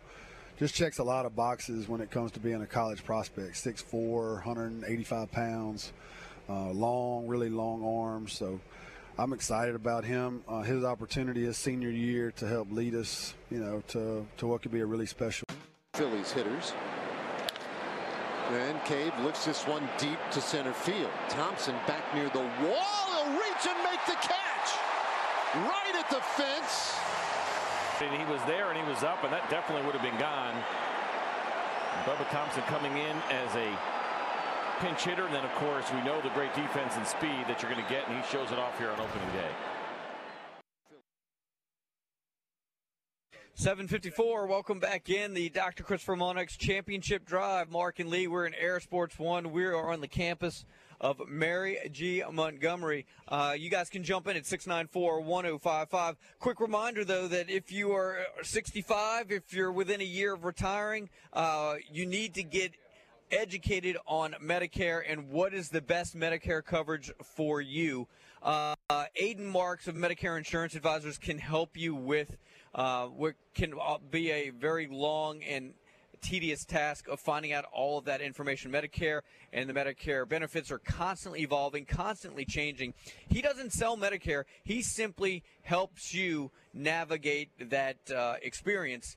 There's never a fee for a service, all right? And everybody's situation is going to be a little different. So, uh, he's had several people confused by turning 65 and still working. Do, um, do you need Medicare? How do you compare the coverages between Medicare and you know what you have through your company? He can sort that out for you and let you know what type of coverage you need. Uh, he's local, he's knowledgeable, and yes, he has a physical location. So go check out his office, Highway 98 across from Terry Thompson Chevrolet. You can go see him. He'll come meet you. I know he and I met a, a couple of times. Aiden Marks, Medicare Insurance Advisors. Give them a call for more information at 463 0031. That's 463 0031. Aiden Marks, Medicare Insurance Advisors. All right, so uh, we still have John Ricchetti coming up at eight o'clock, and the uh, with a golf report, the Miller Lite Golf Report, bring us up to date there, and then we usually, when we're out on location, try to get an alum, and I think we got a really good one coming up at eight thirty. Mikhail Torrance, who uh, played basketball here at MGM and actually was really, really good, averaged twenty points his senior year, went to Alabama, spent four years there, played a little a little professional ball over in Turkey, was not drafted, and we'll find out. We'll catch up with him and maybe get some highlights of his career at MGM. And in and around all that, you guys know how we feel about our own Nick Wiggins, right? How, how do we feel about him? It depends on the day. Okay. And that's kind of the point. So, because we're objective about this, and this being the former stomping grounds of Triple G, there will be an admin or two that might pop in in hour number three and share some of their stories. Look, man, I've, I've already been talking to a couple people. That I think they're in works of sculpting the statue now. Yeah. Uh, they had me do some poses out there, so I'm excited to see what they come up with. Yeah. So are they are they putting it by the urinal, or are they replacing a urinal in the men's restroom with that? Uh, that that uh, I'm not too sure of. I, I did think it was odd that they were talking about having to set up plumbing in yeah. it. Yeah. Huh. Okay. So is it is it to scale? I mean, are you literally? I mean, is the statue literally going to be five foot two, or or are they just? I don't know why you always you- say prop you, up a little bit. You make jokes about me being short, but you're shorter than I am. well, it's radio. Nobody can confirm that to be true. That's true. Hey everybody, Mark Heim is six foot seven. six seven. And then and Lee is um not. right, Lee? I'm about a Well, foot it's short. hard I'm to a foot short. I'm a foot shorter. You're a foot six, short, but you don't have your shoes on, so it's hard. It's hard to. It's hard to judge. Yeah, five seven. I actually he's probably five six three quarters now. I'm shrinking. Look, with, with, with the athletic skill and ability that you have or had in your um, pr- the prime of your body, what height do you think you would need to be to have actually had chance to have a career? Uh, I think if I was six four, six five, I'd be D one. Five star, five star, four star, three, great star. I would say for you, If I was seven foot, I'd be playing in uh, Euro League right now. dude. If anybody is seven foot, you're in EuroLeague. I would say if I were six four, I would definitely have played college ball for sure. Yeah. Um, maybe not great college ball, right? But I would have gotten a, I would have gotten a Scully, as the kids call it. All right, hour number three is next. John Ricchetti, and then a really a whole lot of shenanigans. Uh, continue with your comments in the app at wnsp.com. It's our Dr. chris Christopher Mullinex Championship Drive right here on the sports station WNSP.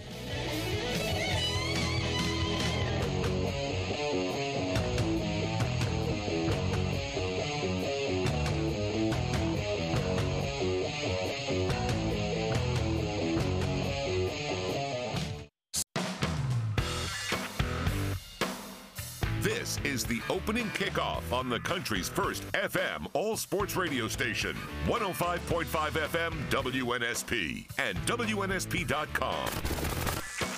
The latest sports, news, traffic, weather, and timely guests with Mark Heim and Lee Shirvanian.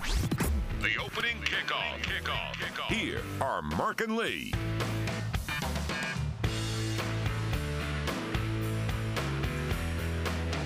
Eight oh four. Welcome back in. Hour number three, the Dr. Christopher Mullinex Championship Drive. Mark and Lee and Triple G. We're in Air Sports One. We're on the campus of Mary G. Montgomery for the very first time. Uh, being out here, it's been a lot of fun, Lee. It has, and we still have another hour to go, and uh, we will uh, update.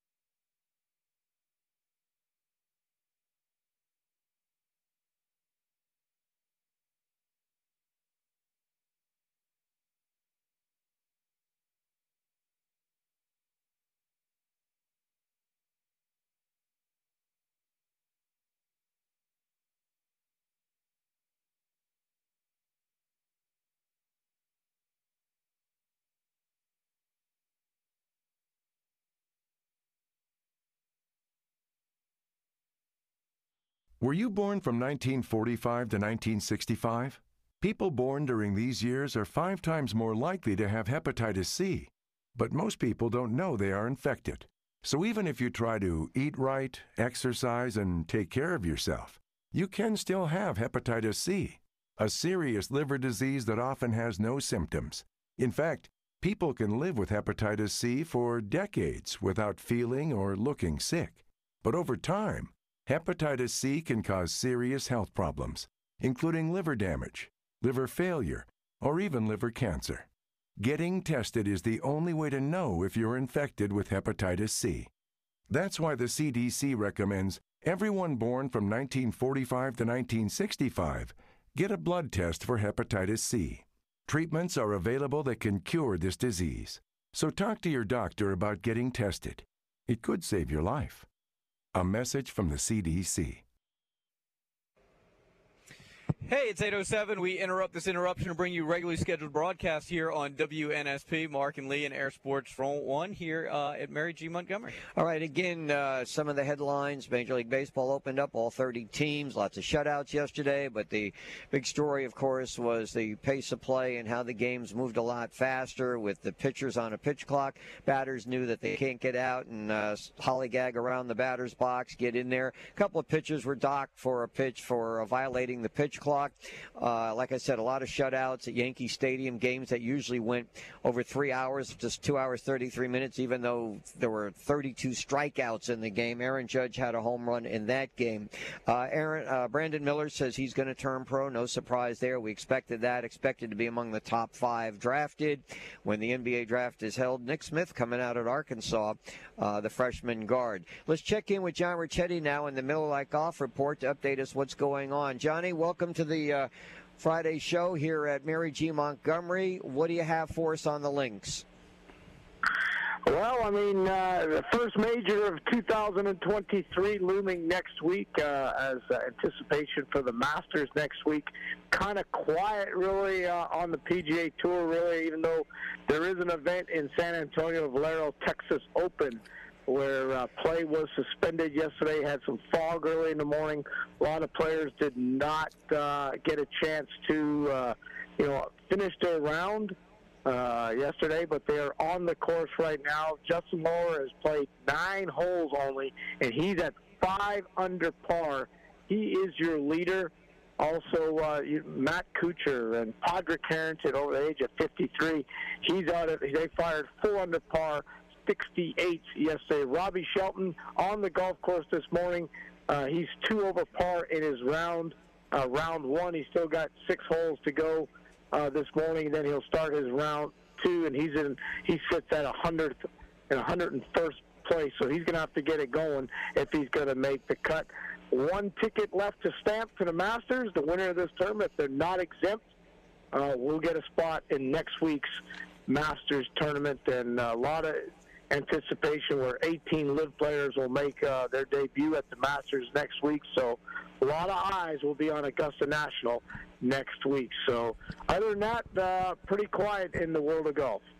Thank you, Johnny, and we'll check in with you on Monday. Have a great weekend. Story that we'll be following later today Pell City is expected to name its head football coach. There has been speculation and some rumors out there that Rush Propst may replace Steve Mask as the head coach at Pell City. Of course, Steve now the head football coach and athletic director at uh, Theodore. But uh, yesterday's story kind of insinuated that Rush might return to as a head coach. He had been an assistant, Mark, and I actually forgot the school that he's at uh, or was at. And, and we're waiting to hear if this will happen. It's supposed to be this morning that this word actually comes out, and maybe we'll have it even before we leave the air. But look who dropped by. Repeat performance, backed by popular demand.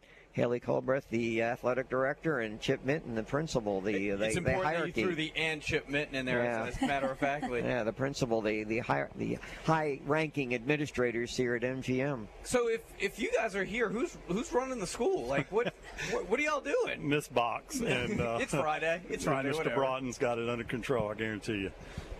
Well, thank y'all for having us out. It's been it's been great. Uh, you know, we try to get. We've never been out here, uh, and it's it's crazy to think that we've never been out here as long as we've been doing not only the the fall show but the spring show. So thank y'all very much, and the response we've gotten has been overwhelming. Uh, we really appreciate y'all coming out. And I think this is great for our kids and our community and, and all our programs here and all that y'all do for everybody in high school sports. We really appreciate it. Haley, uh, when you were coming through the ranks as a coach, did in, in the back of your mind or the front of your mind or anywhere think you'd be an athletic director?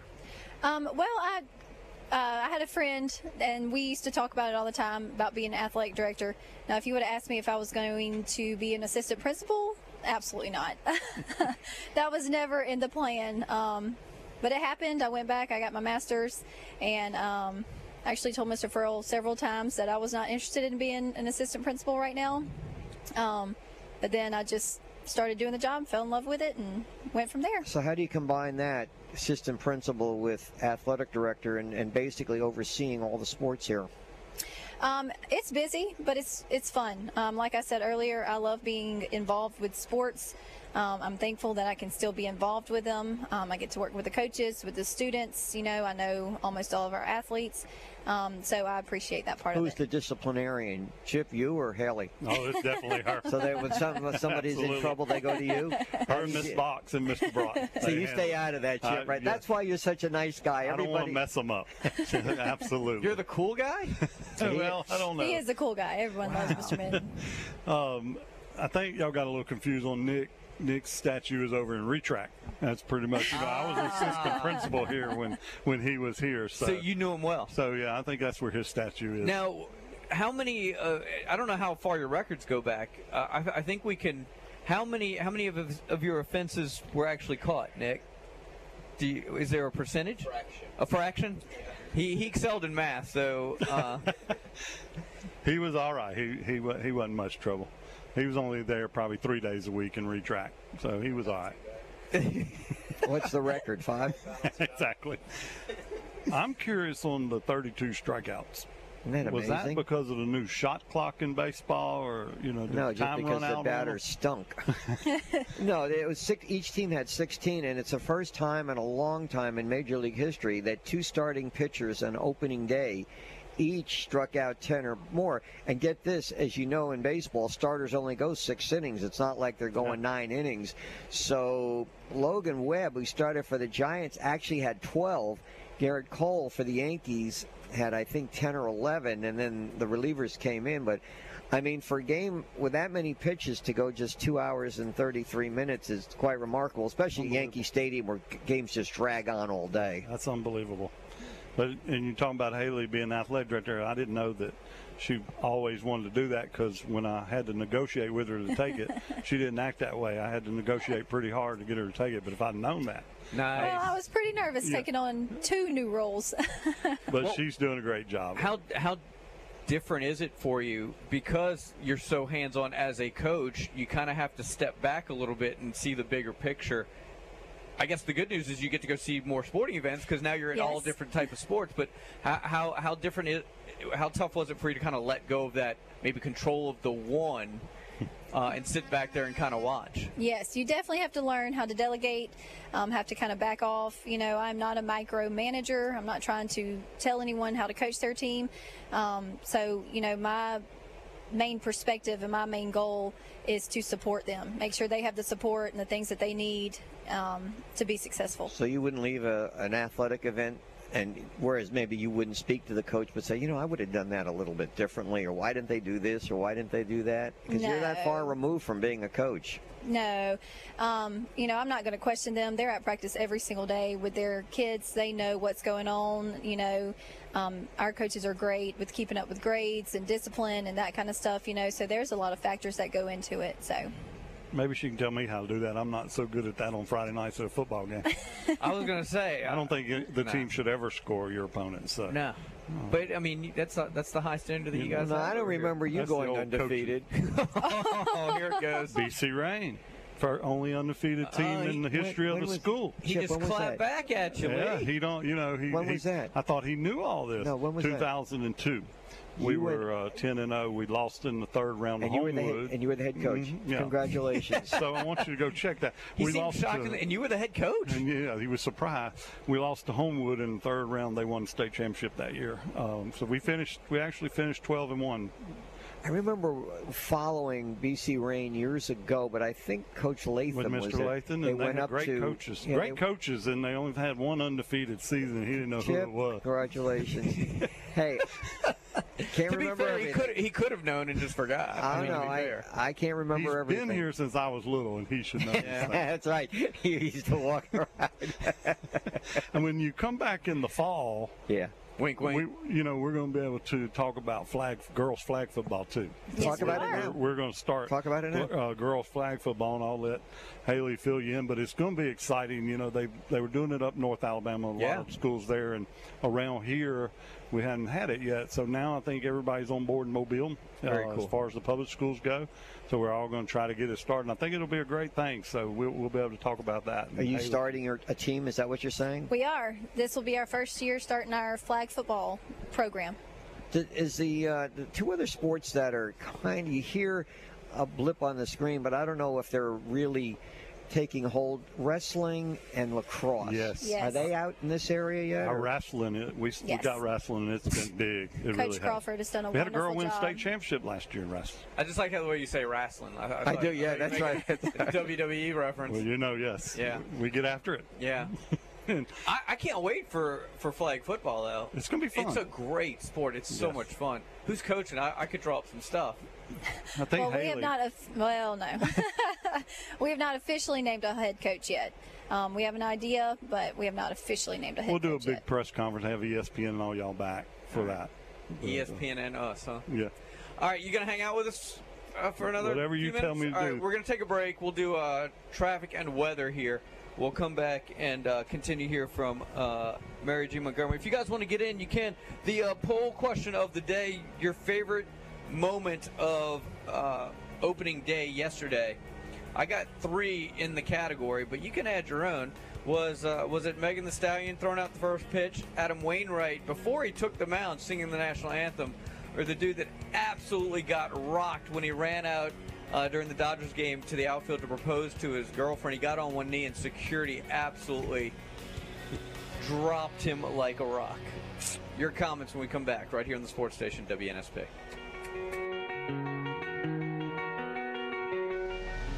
Hey, this is Stewart Cink from the PGA Tour. You're listening to WNSP Sports Radio in Mobile.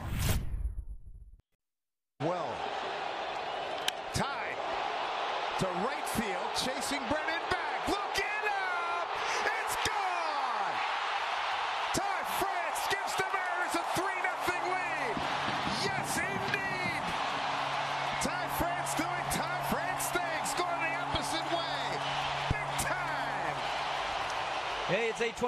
Thanks for hanging with us on this Friday edition. I'm Mark Heim. That's Lee Shirvanian doing Lee Shirvanian things here. And uh, Air Sports One on the campus of Mary G. Montgomery. I want to thank uh, Babcock Home Furniture and more. I also want to thank uh, the Green and Phillips Injury Law Firm, LNS Air Conditioning, Ward International Trucks, Rich's Car Wash, Beef O'Brady's, Tillman's Corner. Todd was in here earlier with us.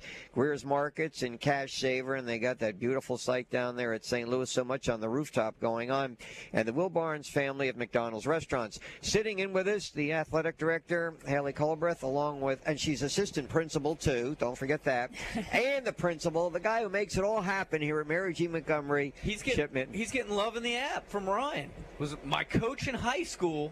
Was a great coach. Pushed us hard in a good way. Yeah, that's my undercover name. I think I sent that in. Yeah, I was gonna say. I mean, is that your alias? How many anonymous uh, accounts do you have with here at Well, WNSP? I appreciate that. I always was fortunate to have great, great football players and great kids that wanted to work hard. So that was the easy part. You know, earlier in the show, I brought up about when you took over at Baker about getting out, and, and you know that program was down, and you you help help revive it, and you know recruiting the halls, and that's exactly what Zach Golson said when he came here. When he said he only had what uh, 42 kids or something like that for a 7A school, and had to go to work and. All that went on in changing the mindset of the you know people who played and watched football here to get this program on its feet. Yeah, and, and you know we got great kids here, and to get them out out of the hallway, that's what's going to make a big difference in our program, and that's what he's been able to do, and it just makes a big difference, and it's great for the community, and we got great great leaders in our community. The city's been so supportive of us, and uh, we appreciate all that everybody's done, and that's why we're headed in the right direction. I know we short segment because we went along with you guys in the previous segment, but I did want to mention uh, some some uh, personnel there, women's basketball. We had we didn't get a chance to talk about that. Haley, you want to uh, fill us in? Yes, so um, our women's basketball coach, he did step down. He has been tremendous for um, our program, and he's done a wonderful job um, building our program up. When I came in 2016, the program was down. Yeah. Um, it was struggling, and he has really built them up. Um, you know, all the way down to them making it to regionals this year um, for the first time in how long was that? What did we say? Yeah. 12 years? Yeah, something like that.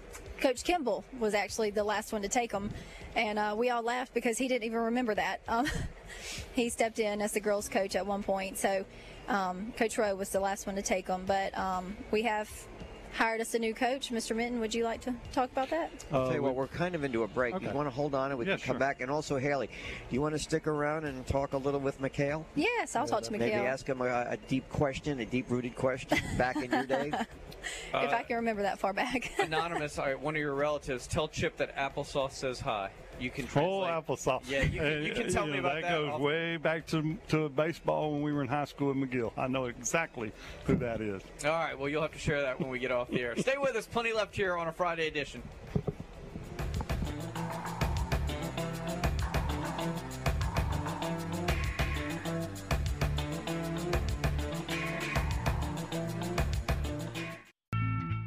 Expectations. I know there's tremendous expectations here for what you're what you would like to accomplish with this football program. And I can tell you that however you feel about it, I have even higher expectations for what we want to accomplish. I want to win every game we play. 832. Alabama coach Nick Saban. He uh, wasn't mincing words there early in spring. That, that could be Zach Golson coming up this year, right? Yeah. MG1, I want to win every game. And, and we have a coach here who won every game. Uh, look at that, making up. Look at that, trying to make up with you. He remembers now. Yeah. Yeah, I remember. It, it takes a while. Who remembers? I can't remember yesterday, and you want me to remember in 2002? That's right. Haley, you want to introduce our next guest? Haley Culbreth is the uh, vice principal and also athletic director and basically encyclopedia of sports. You want to introduce our next guest? So I'm being told that our next guest is Mikhail Torrance. Mikhail, are you there? Yes, I am. How are you? I'm good. How have you been? I've been great. been great. Mikhail, uh, Haley tells me that you know you were students together, and going back in your career. First of all, let's go back at MGM. Uh, I know you averaged like 20 points as a senior. Uh, can you remember a game or two that stood out in your remarkable career with the Vikings? Um, yes, one particular game was say Davidson my last year. Um, it was a region game, and it was pretty packed at the gym, and we really needed that game. I think I ended up with like 28 and eight, and I just it was very memorable just because it was like a win and go home situation, and I just remember how packed the gym was, and it was it was just a great feeling. Yeah, you went on to Alabama four years there. In fact, you were there, I think, uh, and we just heard from Nick Saban. I think you were there as he was coming in as the head football coach, pretty much cross paths for maybe a year or two. Yes, I think I want to say he came in 07 or 08, and I was there. I want to say two years or three years of while he was there. Um, it was a really great environment. You know, he he he really brought a lot of, you know, great experience. Um, really had the capstone, you know, buzzing the whole time he was there. Well, now you know, we had you I on. was there. Mikhail Torrance joining us, uh, an MGM uh, alum. We had you on earlier this year because you did a broadcast of Alabama basketball, but that was back right around early January or whenever. And since then, we, you know, they got to be number one. How how do you how are you going to remember this season for Alabama with the you know being number one, but then going out as they did in that loss to San Diego State? Just give me some of your thoughts on this Alabama program. I really like the direction. You know, it's a lot of uh, high pace, fast pace, really a attractive place to play. I really like the tempo. I really like the, you know, just the style of play. Um, I like how the guys are playing. I like how they they bought into the system. You know, it's a really fun system to play for. Um, watching them in person, you know, everybody's getting along. You know, really, these guys really buying in. I really think, you know, in the future, these guys are, I think, uh, have a chance to really uh, make a, a really good run. I think, you know, the last the past two years, been the Sweet 16. Um, I think you know the next couple of years, you get a big time recruit like Brandon Miller. You know, you can have easy to make a, another run for it. Mikhail, I, Mark Heim here. Thanks for jumping aboard with us. I can't help but notice you mentioned the system. Uh, my guess is you probably were kind of hoping you could play in a system like that. Oh, tell me about it. I mean, that's a you know a point guard's dream to play in a system like that, up up tempo. It's kind of a similar system I played in high school when we were just really up and down. Yeah. Um, really getting shots up under 10 seconds, stuff like that. But um, yeah, that's why I was like, it's easy transition for a guard to you know who's used to that style of play. So it's easy to recruit that type of guard, that type of big, you know, to play in a system like that. And you don't really have to look over your shoulder too much, you know, when you make a you know mistake or anything like that. During the uh, loss to San Diego State, were you kind of like how, you know? Here's Brandon Miller with all the accolades and going to the pros, before he had just a one of those nights when he just couldn't hit. Did, could you ever relate to that? Did you ever have a night where you go out there and no matter what you did, the basket just wouldn't fall for you? Oh, I had a couple of nights like that, especially in college. Um, one in particular SEC tournament um, against Kentucky. Um, I had a pretty good sec- uh, first half, and we were up seven going into the break. And the second half, I just could not get it going. So I understood.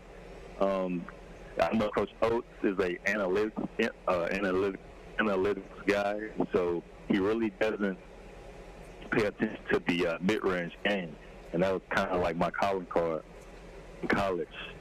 So that was my biggest thing when I was watching the you play that they really don't mid-range jump shots is really layups and dunks. I mean layups, threes, and dunks, stuff like that. So that would probably be my biggest thing takeaway this year is to you know open it up the offense a little bit more about shooting you know mid-range jump shots because that can be extremely effective. Tell our listeners what you're doing these days. Um, I'm doing commercial real estate. I work for the government, um, and I'm also doing my real estate license as we speak. So hopefully next time we speak, I have my real estate license as well as doing commercial real estate for the government. Um, I'm also training kids as well, so I'm trying to as I can. Mikhail Torrance, okay, did you ever play professionally basketball? Yes, I played in Europe for seven years. Who who would you play with? Uh, I played in China, Turkey, Dominican Republic, Mexico, Italy, Finland, and I had a stint in uh, Turkey uh, as well. Wow. Before I let you go, uh, just go back in history to MGM when you were here on campus. Any any memories you have, either off the court, more so maybe off the court, what you remember about the school, or on the court? Um, not so much on the court. I just remember the teachers um, really uh, helped me out a lot. I mean, it was it was days that I, re- I really didn't want to be there, just just like any other student, but they really stayed on me, stayed patient with me. Uh, um, just a really good environment. I love MGM. I love what it did for me in my four years there.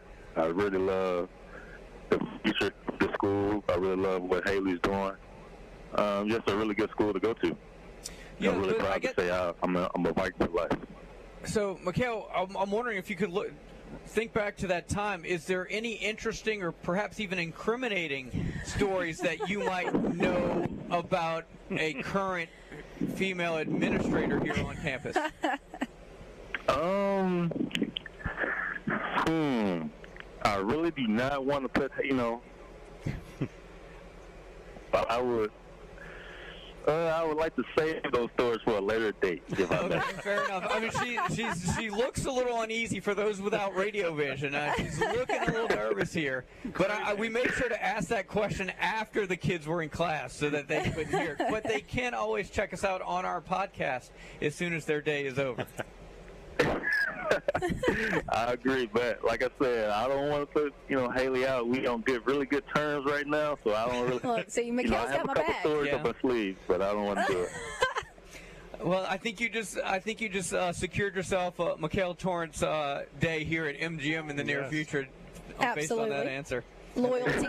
That's what we base ourselves off Yeah. here. Have they retired his number yet? Not yet. Hey, Mikhail, we really appreciate you taking time out from your busy work schedule. Hopefully, we'll catch up to you soon, and uh, thanks for joining us. Uh, no problem. Thank you guys for having me. Okay, and we got to catch up on basketball, right? Uh, naming of a coach and Yeah, Lee Lee had a cliffhanger there. He went Yeah, to a commercial right as I was getting out. But uh, Tori Johnson will be our new girls basketball coach. Um, she uh, was at Fairhope for many years, and uh, this past year she was the head coach at Baker. So we're going to take her from one of our rivals and bring her here to Semmes, where she belongs.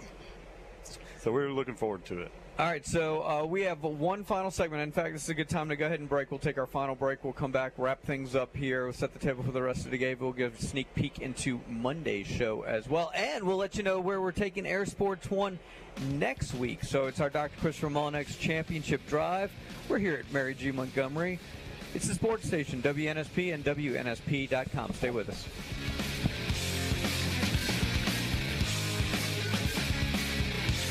Hey, this is Dabo Swinney, and you're listening to WNSP 105.5.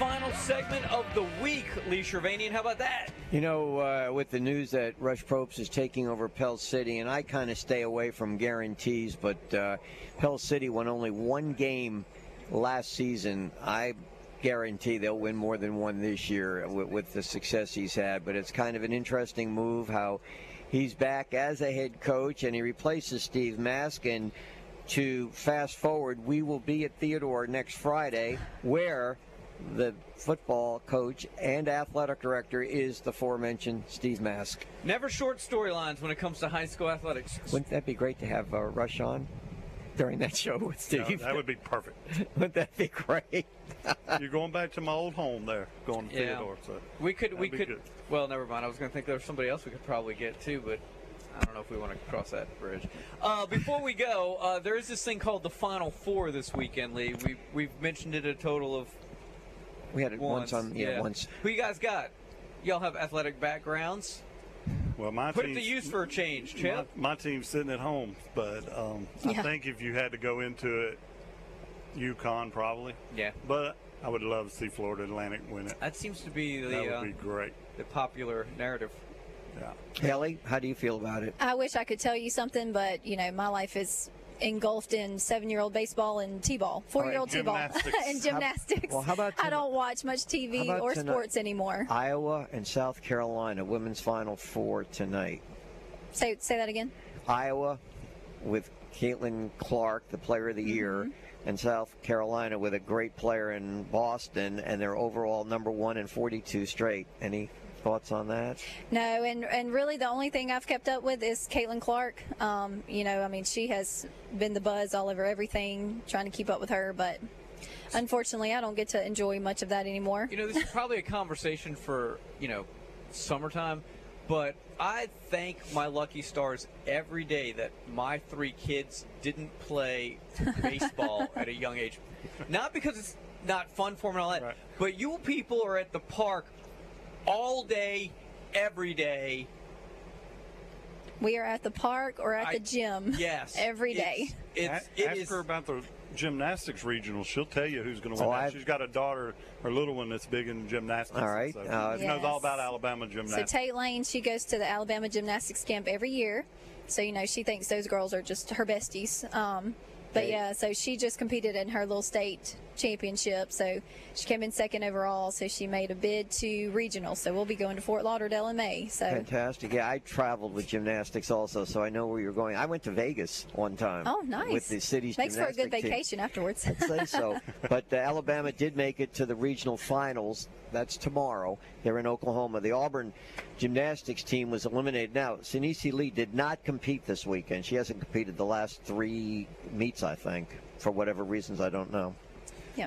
Lee Sh- Shirvanian, tell the folks where we're headed next uh, week here We're in going to Sports One. Theodore. We're going to Theodore. That's Uh, right. You know anything about Theodore Chip? Know a little bit about it, and, and um, it's a great place. And you're going to come out and cook for I us? had a great time. I'm sure you'll get good food down at Theodore. My secretary took care of you last time, She so did. She'll, she'll, she'll probably do it again. We, we can get on her today since she didn't. cook We've been like, it's you. amazing. Every time we go somewhere, a coach is leaving or going. You know what I mean? And uh, Steve's coming. You mentioned you have a coach that you just hired here. Uh, it's every week there's That's something the new trend going this on. year. That's the trend this year. Well, in everybody's fact, in transfer I, I don't want to say because uh, you know it, it would be purely speculation, rumor, and speculation. But there is a chance that we have. Speaking of the transfer portal, there might be a chance down the road that we have a coach on with us who was on with us at a previous stop earlier this year at a different school. I don't want to name names. You got to have to listen to. But it is possible for a first time ever in WNSP history. I can name it for you if you want, but Uh, Take a shot at it. I might be wrong. Take a shot at it. He'll give you a Chick Fil A gift card yeah, if you, no, I don't if you know knock if I it out. do that. uh, tell folks real quick before we get out of here. Uh, we got plenty of time, but again, if they're more in, if they're interested in learning more about not only what's going on athletically, but more about the school, how they should go about doing it. Yeah, so absolutely. We're on every form of social media you can think of. Um, Mr. Minton is always tweeting out scores and, and keeping everybody updated. I just tweeted at you, by the way. Because, hey, I saw it. he's got the tweets. um, but Miss Price does a great job of keeping keeping everyone updated on Instagram and Facebook as well. Um, and then we also have our school website. And then I'm always available. I'm always here. Okay, If I I'm not think- at gymnastics. Yeah, or in the ballpark, yeah. I, I better never thought we'd hear this, but if you don't mind, Chip, I'm going to bring Nick in to s mm-hmm. to replace the principal, Absolutely. the the unruly student, because Nick has an announcement about programming coming up on Oh, WNSP, that. and we haven't said anything yet, but this is something new, and I think it, it bears listening to. So the principal is out, and the student is in.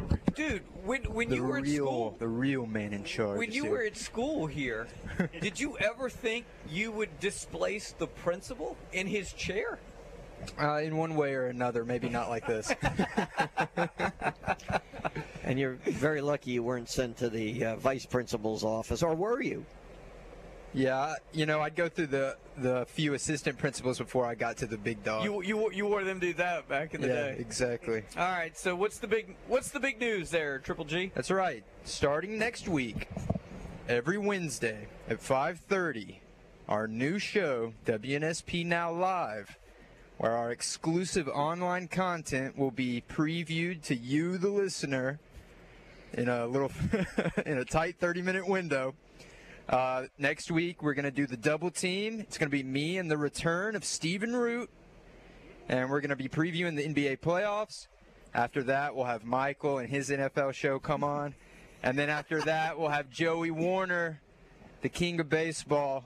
He'll be doing his show. So every week it'll be a new show. We'll be cycling through them. Keep it fresh, keep it fun.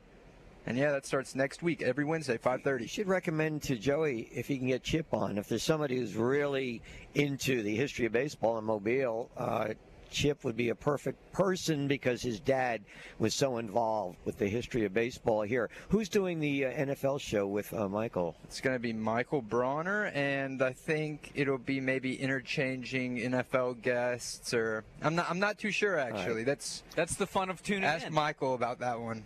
And so you're on from 5:30 to 6 Wednesday, and that's going to be rotating every three weeks. Is that the way it's Ev- going to work? Every week it's going to be a new show. Um, you know, rotating between the three.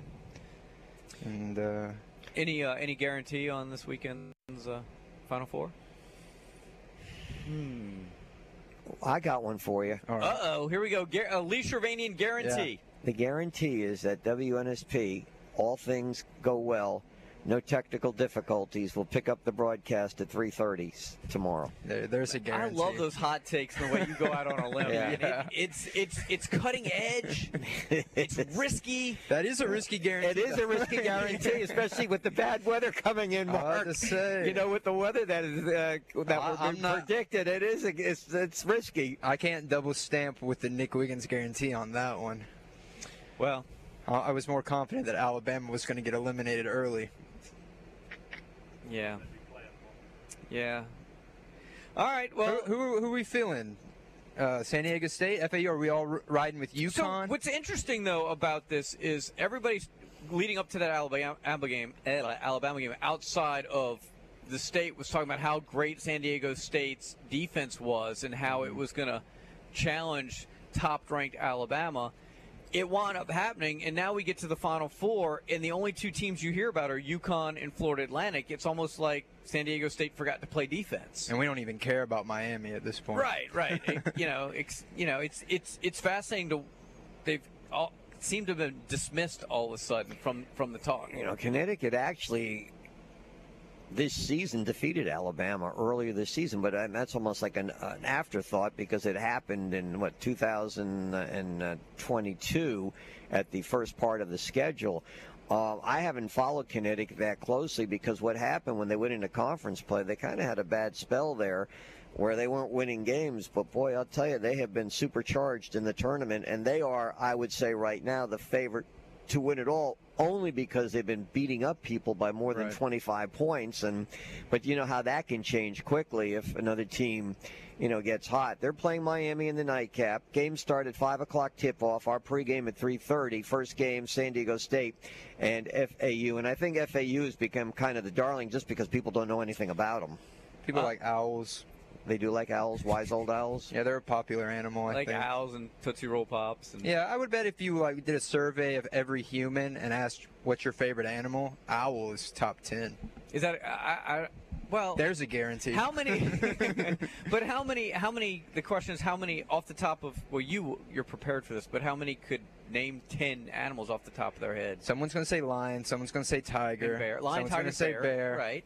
And then You're things gonna get get maybe a dog. Someone's gonna be like, I love my you hit dog. dog, cat, fish. You hit the pet kind of. Then you go. Maybe snake. you're going snake. I'm thinking owls outside the top ten. I think they're the others receiving votes. Eagle. They're definitely the number one bird. Because then, if you get put on the spot and then you start, you start panicking after you hit the pets. Then you start thinking, you know, sports nicknames, right? Yeah, owl. I'm just, bro. How many different teams are named owls? Name You're me, name me an animal. Bears. No, that's n- that we Lions. haven't named yet. That we haven't named yet, and isn't a- a, conventional pet. I already said that. You did? Yeah. Oh, I don't listen when you talk. Okay, well, he doesn't listen to anybody when they Polar talk, bear. maybe penguin. no. No, No. you're tripping. Turtle. Iguana. Frog. Boom. Nah. What do you mean no? TCU. People are ranking owls over frogs. Um. That's, Hey, people in the app, put it in. Frogs or owls? See, this is what we call getting off the rails, people. uh, by the way, uh, San Diego State, in the latest odds I saw, I think they're a two and a half point favorite over Florida Atlantic. Um, and then UConn's five and a half. They're, they're getting five and a half points. yeah, I think I'm rocking San Diego State versus uh, UConn in the final. I would agree with you, but I don't want you to be wrong, so I'll go the other way. Okay. We got four guys still in the running, by the way, uh, for our WNSP bracket challenge. Um, That's right.